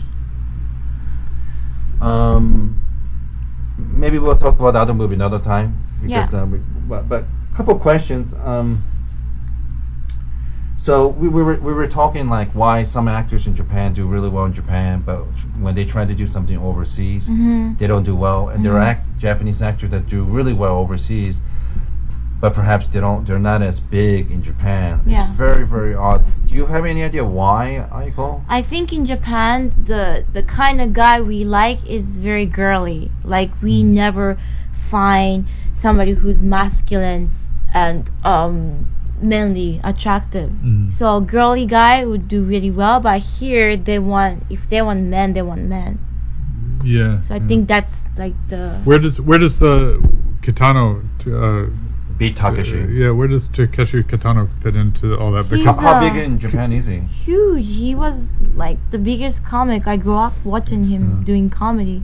But people think of him as a comic there pr- more than as an action movie Right? Yeah. guy, right? I mean, I find him attractive, but then in Japan, he's not sold as you know good-looking actor or anything like that. P- part of it, his part of his comedy is his in, in- intimidation factor, right? He's yeah, it's crazy. because he's so. Uh, Well, you know, Rough. I, I tried to watch some of his stand up from the 70s, and he was talking about subject matter that most Japanese don't talk about. Like, he was making fun of handicapped people or burn victim, and um, I love it.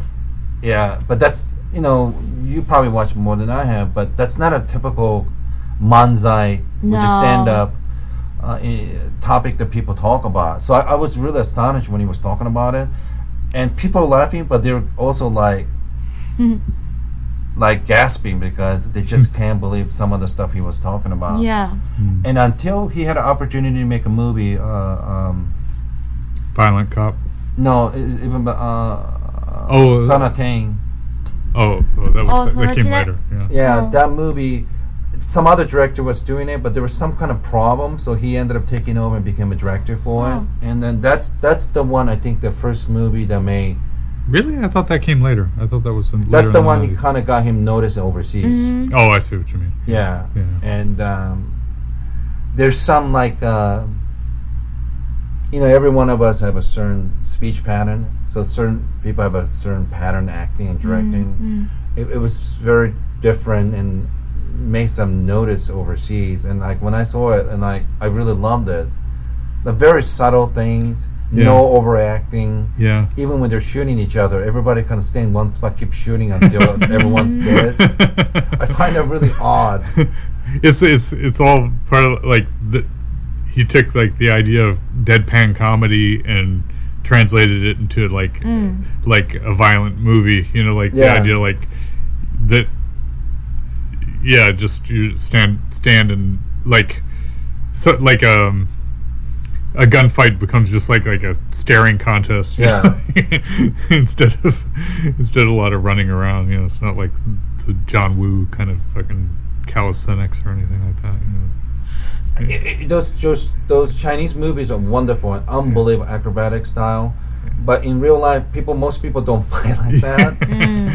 And I'm not saying Kitano's. you mean in slow motion Yeah, the, Yeah. The, the Kitano thing is not the same either. But I, I'm more inclined to think his way of violence seems more realistic than say like those crazy, unbelievable acrobatic fighting. Yeah. It's so beautiful, but when you fight, it's it's just a pornography too. Who fuck like that? Perfect yeah hair angle, makeup, and the cum shot is perfect. And uh, you know what I mean? That- Yeah. In a real life, it's just never. I like movies when you see violence. It's it's it's for what it is. It's horrible. Mm-hmm. Mm. It's not something that you should be feel good about. Mm. yeah It's not something that you should make you. It, it, it just it should be a horrific event. And when you watch it stop, it's just hor- horrifying. Mm. You know. And then uh, I I really like Beat Takeshi's movie, but Yeah. going back to him, he's very unusual because he's a writer. He produced TV shows. He acts. He produced movies. He directs movies. And I think out of all the Japanese show business people, he's one of those few guys actually have a lot of um, critical acclaim. Maybe not last ten years with some of the newer stuff, but some of the older stuff like Hanabi, Son of yeah. Thing. yeah Man, those movies, uh, when the French intelligentsia is lo- loving it, you know, uh, they have a lot of respect. Now, when it comes to financial rewards, I don't know how much money his movies has made.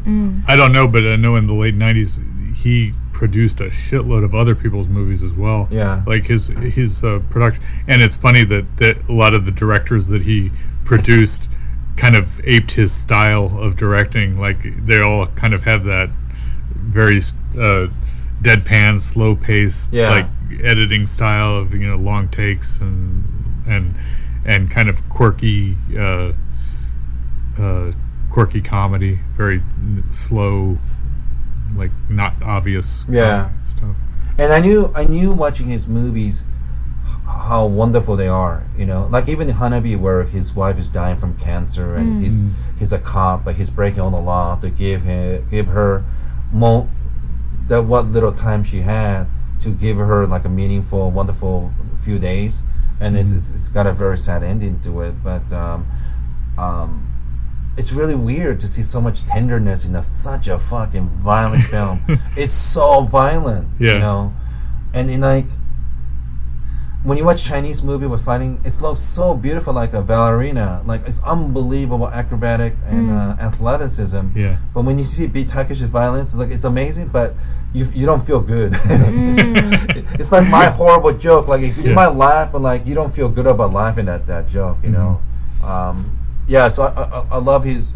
I just I'm a big fan of his, and when Tarantino talk about him, like wow, the, you know, when when Tarantino says such wonderful things about you, I just feel like good for him. Yeah. He, he done it all.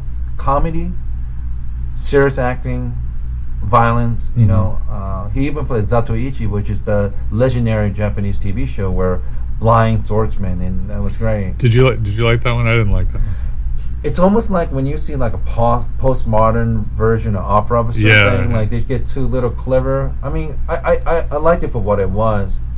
Um, I just like when he does a vi- simple violent film and not trying to overact.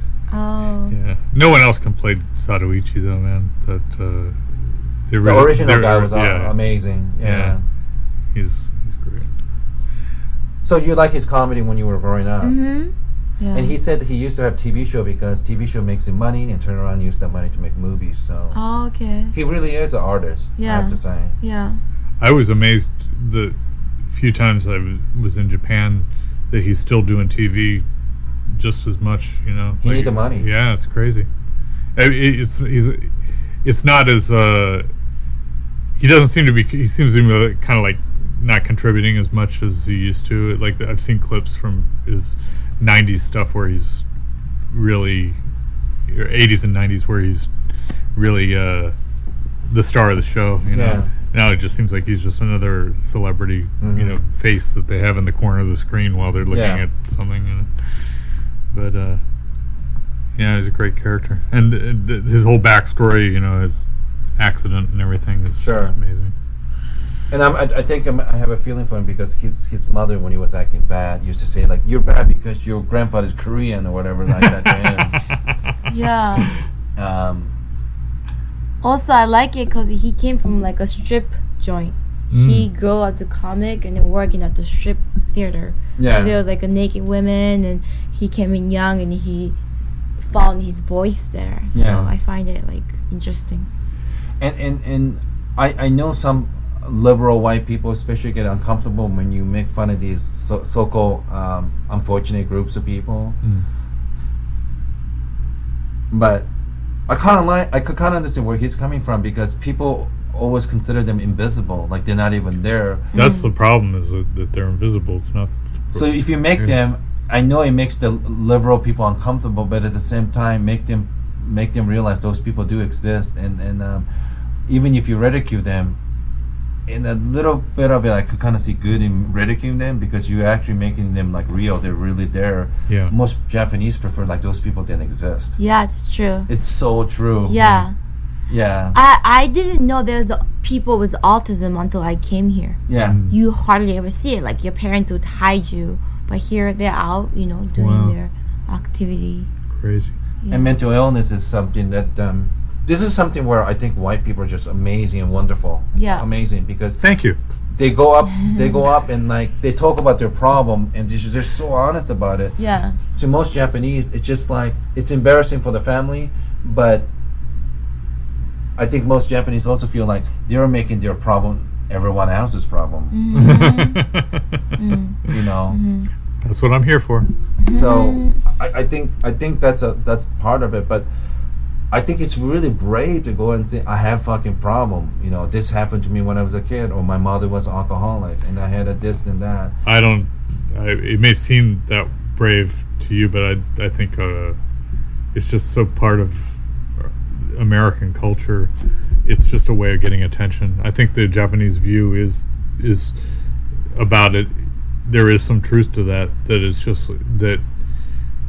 I, I, I don't know. I, I I I like that we're uh, when I say we Americans are are direct about a lot of things but on the other hand, there is a huge me me me kind of attitude We- where where where the more uh, you can describe yourself as a victim, the the the more attention you'll get, and the more uh, you know sympathy. You, I, I agree. I, I think w- we don't like it when they're taking advantage of it. I, Yeah. I um, um, and of course, Japanese people are right too that they should have dignity. But I, I think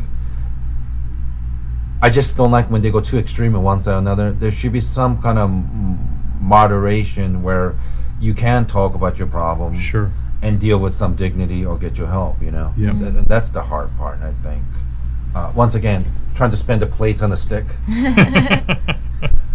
Um, so um, yeah, Beat Takeshi, big fan. Um, no, nothing but the. Um, but can we talk a couple other like actors that they they, they speak pretty decent English? Yeah. They're kind of known in the states, or at least I think the Westerners recognize their faces, but maybe not knowing who they are. So um, I, I was surprised. So you know that Yasuoka Liu Likia Mm. Likia. Likia. Yeah.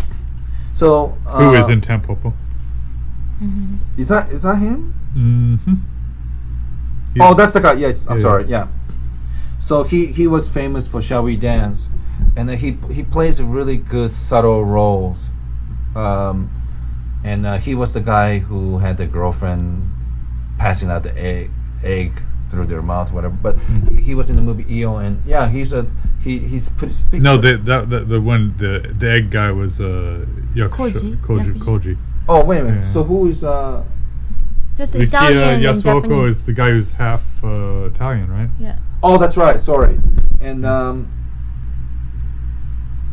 that's right. Um. So I think Oh, okay. So I'm sorry. I think you're talking about Koji.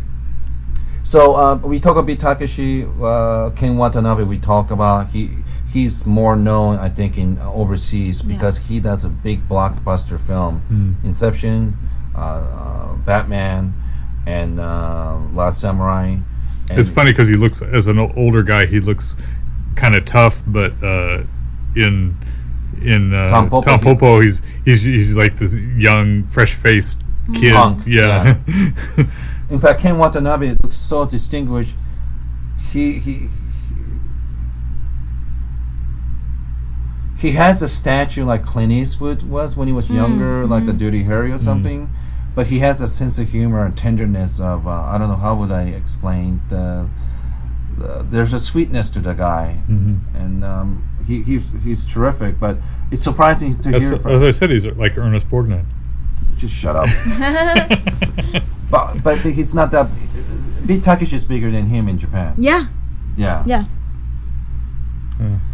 And uh, but what what but what about this guy, Sanada Hiroyuki?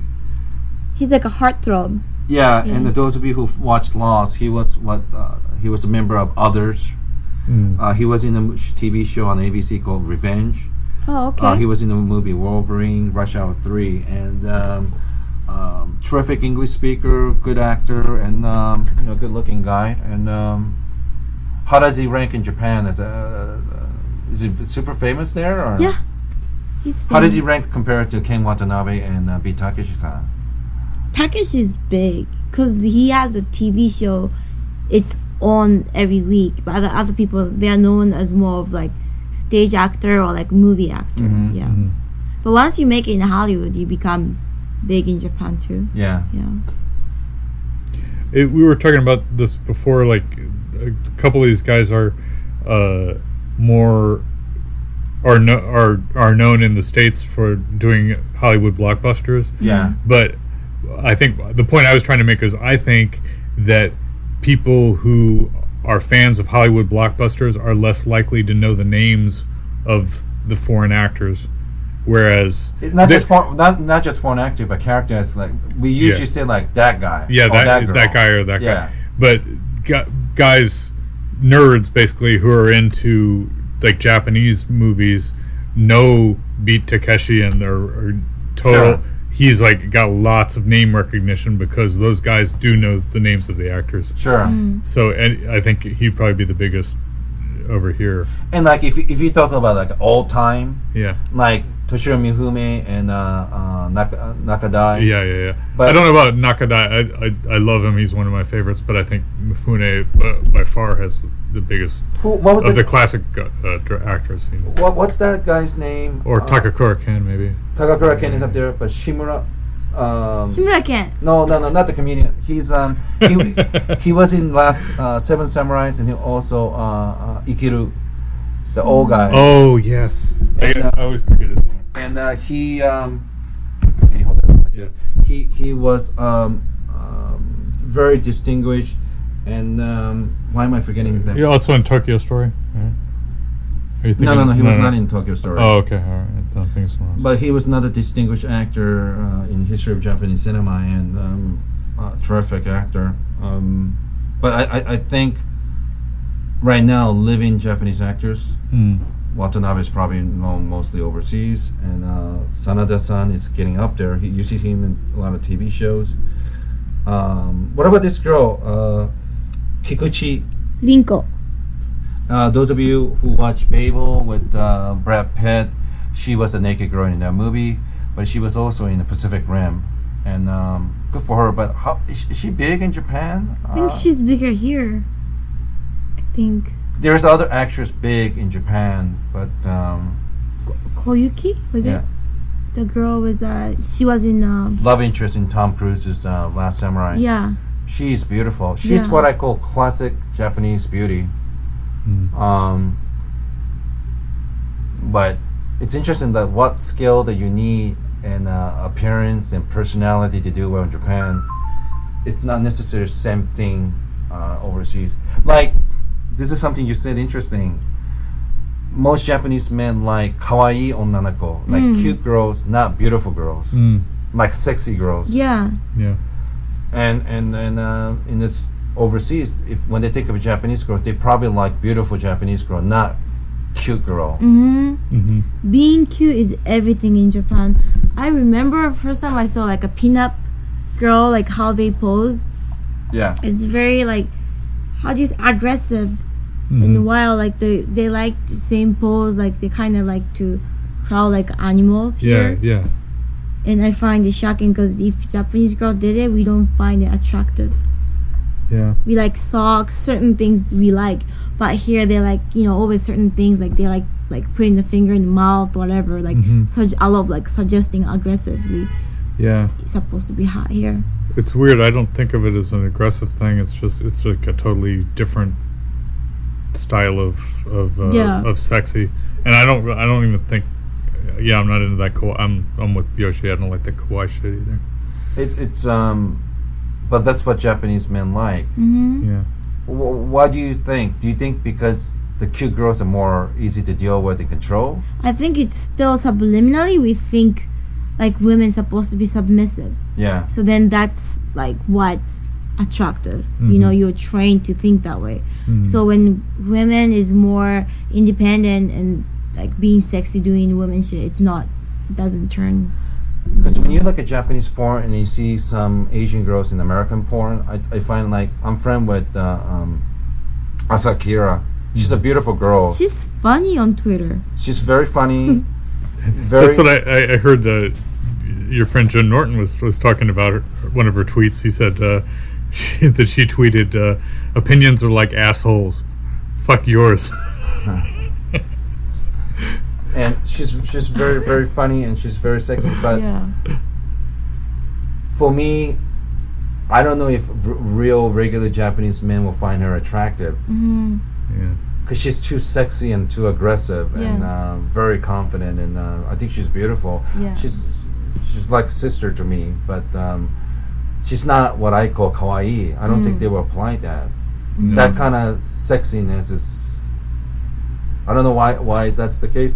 And like you know, last 10, 15 years, like even in Japan and South Korea, the kind of guy that women like is almost metrosexual type looking guys. Right. You know, and one other thing that I remember. Here I come, ladies. Yes.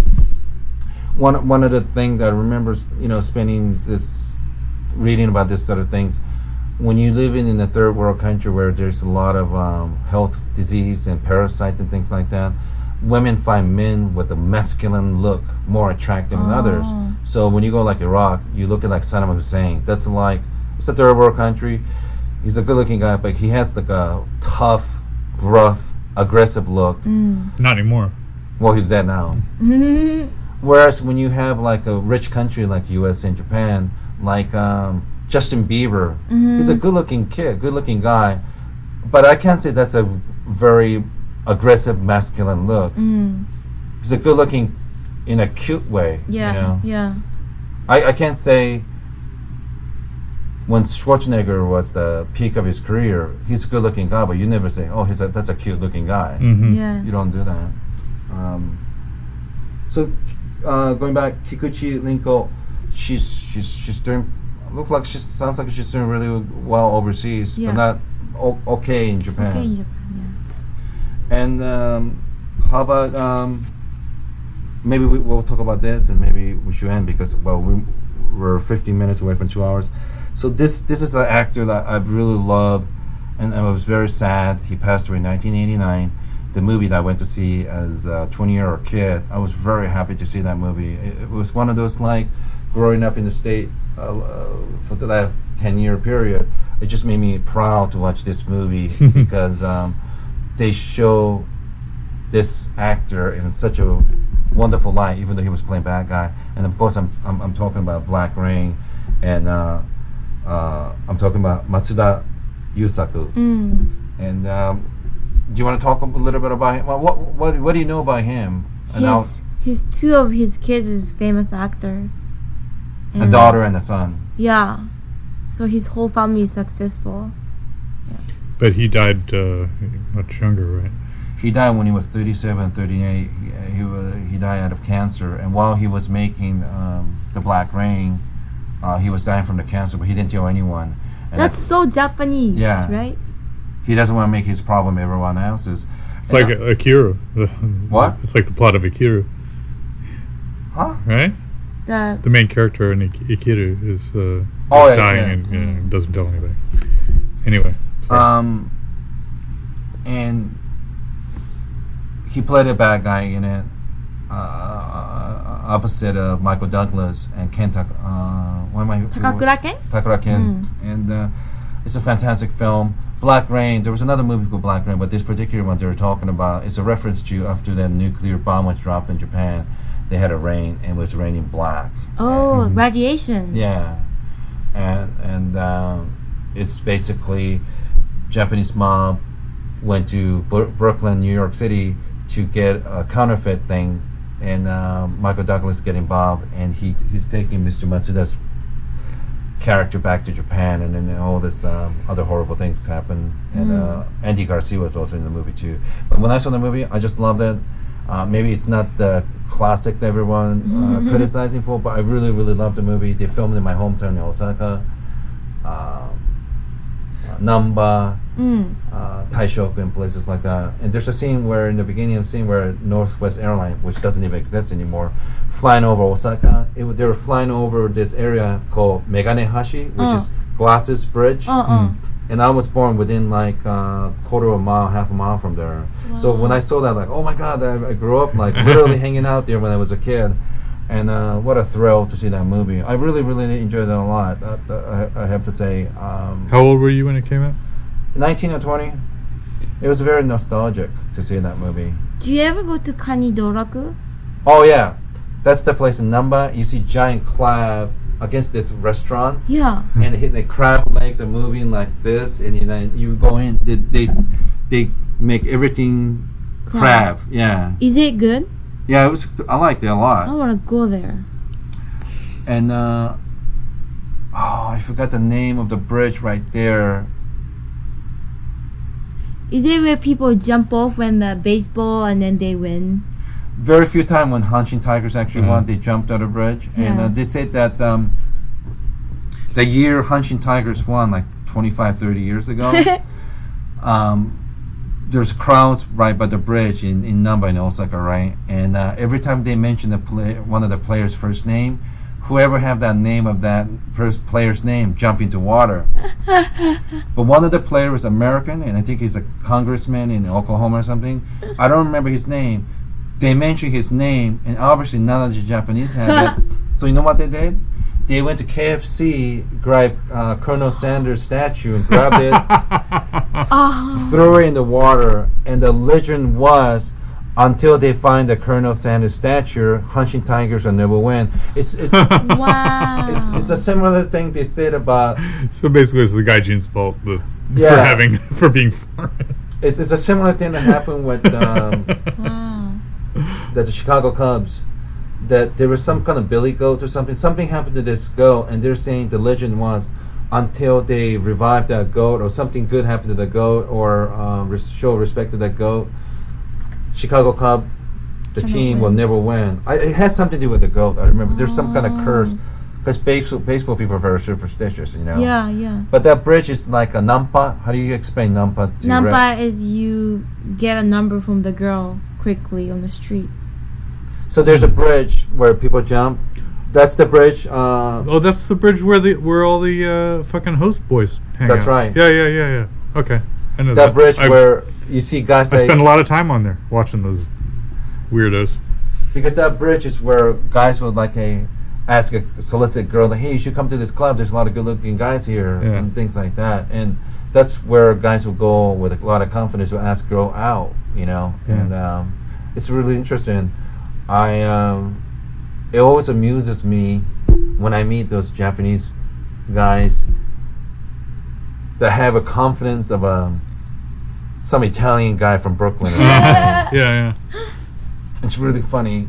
Um, but um, yeah, the, the, the Mr. Matsuda-san is very, very sad when he died because there was a rumor, um, like like I, I'm repeating myself over and over. Mm. He was supposed to do a movie with Robert De Niro. Wow. After that movie, there was a lot of requests, and uh, if he would have lived, I, I just thought he would have had an incredible career. Like he was like he he could have made it easier for other actors to come earlier t- to the stage, you know.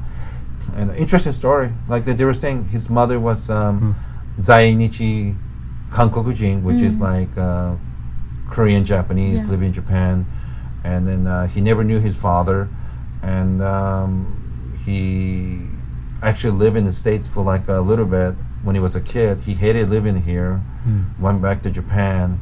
Uh, he seemed like he had a really tough upbringing, and he he um, through his first wife got a help to change his citizenship from South Korean to Japanese. So uh, he's one of the few Zainichi Korean living in Japan did something with his life. you just uh, not to change the subject, but when you when you were a kid, when you were still in Japan, do you had had you seen any Hollywood movies back then? I watched it because my dad was such a big fan. Uh, Um, like on TV or Yeah. Oh, okay. I remember watching Lawrence of Arabia with him. Well, that's not Wow. an American movie, but uh, British. Yeah. Um, and uh, what's the one with the graduate? That's one of my favorite things. Huh. It was- so it was such a thrill when I met Dustin Hoffman at the Tonight Show. Oh. 'Cause You my- did? Oh, Mhm. wow. He was a very nice guy, very nice. Oh. And I told him, um, I told him uh, he almost made me cry because he was an actor studio and he was talking about how bad a relationship he had with his dad. Oh. And I don't think he was acting; he really bothered him, you know. But um, when I said that, he kind of paused and like stopped talking with everyone. Kind of spent a few more minutes talking to me, and he went in if I was acting, like a comic and whatnot. But he was a very, very nice man and uh, graduate. I mean, that just burned through my head. I, I uh, that that's one of the few movie. That one, uh, Lawrence Arabia, I remember. Um, You'll Laugh, Moonraker by James Bond. That's the first American movie I watched at the movie theater with my dad. That was 1979, and um, yeah, I, I, I, I really m- movie definitely have an influence on people. You Yeah. know, it's reminiscent of the past. You know, um, Did you ever see uh, Straight Time with Dustin Hoffman? no, what's that? Yeah, uh, you got to see that. It's it's a really great movie. He plays a an ex-con who's trying to get on his feet, and really underrated movie. I don't know how. Wait, wasn't he a star of Papillon? Yes. Papillon.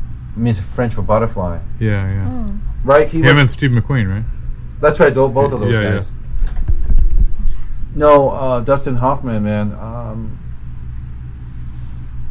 yeah, he he, he he's terrific. Mhm. Uh, Midnight Cowboy. Yeah, yeah. That was him, right? Yep. Yeah. Uh, anyway, you were uh, you were changing the Oh, subject. but, but, but Matsuda-san, yeah, Yeah. it's just that very sad. He, there's, there's, you could be a great actor, but having that like almost like a raw animalistic mag- magnetism, Mm-hmm. he definitely had it. You know, he he really was. Uh, uh, there was a ferociousness to him, you know, yeah. and he got in trouble when he was a young kid, like beat up two people Oh, badly. wow. Yeah, I could kind of see he. He almost was like the poor man's Japanese Marlon Brando. Uh, Because you know what I mean, like Marlon Brando had the rawness that uh, yeah, yeah. that's not something you're either are born with or you're not. You Yeah. know? And yeah, I was very sad when he passed away, and I, I wish nothing but the best to his kids. Um, it, it's funny how like there's certain actors that have that uh, kind of uh, it's just this visceral like appeal like as, as guys i don't know if, if you know some some women like it some women don't but like Mifune had it you know like or Oh, or, sure. or Charles Bronson or, like these guys who are none even even even if they're I have to say Charles Bronson have a pretty limited acting talent. well, th- that's the thing. Uh, it, it- but he has that rawness. That's yeah. the thing. So you, you, you, there's whether or not they have the actor, and some great actors have it, and uh, some guys who aren't like Bronson, who are Yeah. very limited. Uh, it's still the, the this masculine appeal that that, uh, that people relate to. It's very Mm-hmm. str- very strange how like the, to me it's whether you're a great actor or not. You can be a great movie star whether you're whether you're a great actor or not. And I think a lot of the the great stars have that. You know, it's like a certain charm Yeah. that uh, that attracts guys. You know, that makes you want to be. You know, they just have something that that guys want to be. You know, like Yeah. a, a certain emotional power that that's almost physical. You know, That's that's really That's what they used to say about Julius Caesar. really. Every woman's man and every man's woman. He, he, he Hmm. you know, Matsuda-san really had a appeal to both men and women. I think, you know, and um, boy, and he was a really tall guy too. Yeah, he just, I don't know. Um, I, you watch Black Rain and see this man, and uh, even if you don't recognize his name and you know you can't believe me, if you watch the movie, you know right away which guy I'm talking about. Hmm. You know, and for him to just keep playing without complaining, dying with the cancer, you know. Um, anyway, any project coming up? Aiko, are you promoting anything? Uh, just just performing.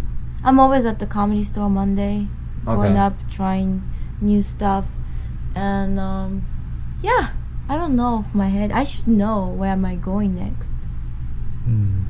Um, so your Twitter account is Aiko Tanaka. Tanaka, yeah. A I K O T A N A K A. Okay, yeah. And uh, Rick Hall is toestubbers.com. And um, I'm, I'm, Not I'm- not dot com. No. I mean, I mean uh, Twitter's slash Toestubber, T O E S T U B B R. And um, yeah, help Rick when he's in Japan. And um, um, I'm hoping we get this uh, new podcast going. And um, uh, just keep covering stuff in Japan. Sorry uh, if we've just been going over a circle. And, um, you know, who, who are we? We're not expert on Japan. We just randomly talk about a bunch of nonsense. Well, like it says in Tampopo when they're talking about uh, uh, eating noodles, everyone's an amateur. Oh, You know, so good way uh, to yeah. So, um, after you guys listen to this episode, if, if there's a subject that you want us to cover, we would like to. Um, today was a weird day for me, and um, I'm not going to get in detail, but it was a weird day. But uh, yeah, this this podcast made it fun. Um, Aiko always give us the best number, and um, you know, um, keep hanging in there. I know Yeah. it's it's not easy sometimes, you know. Um, it's just not easy.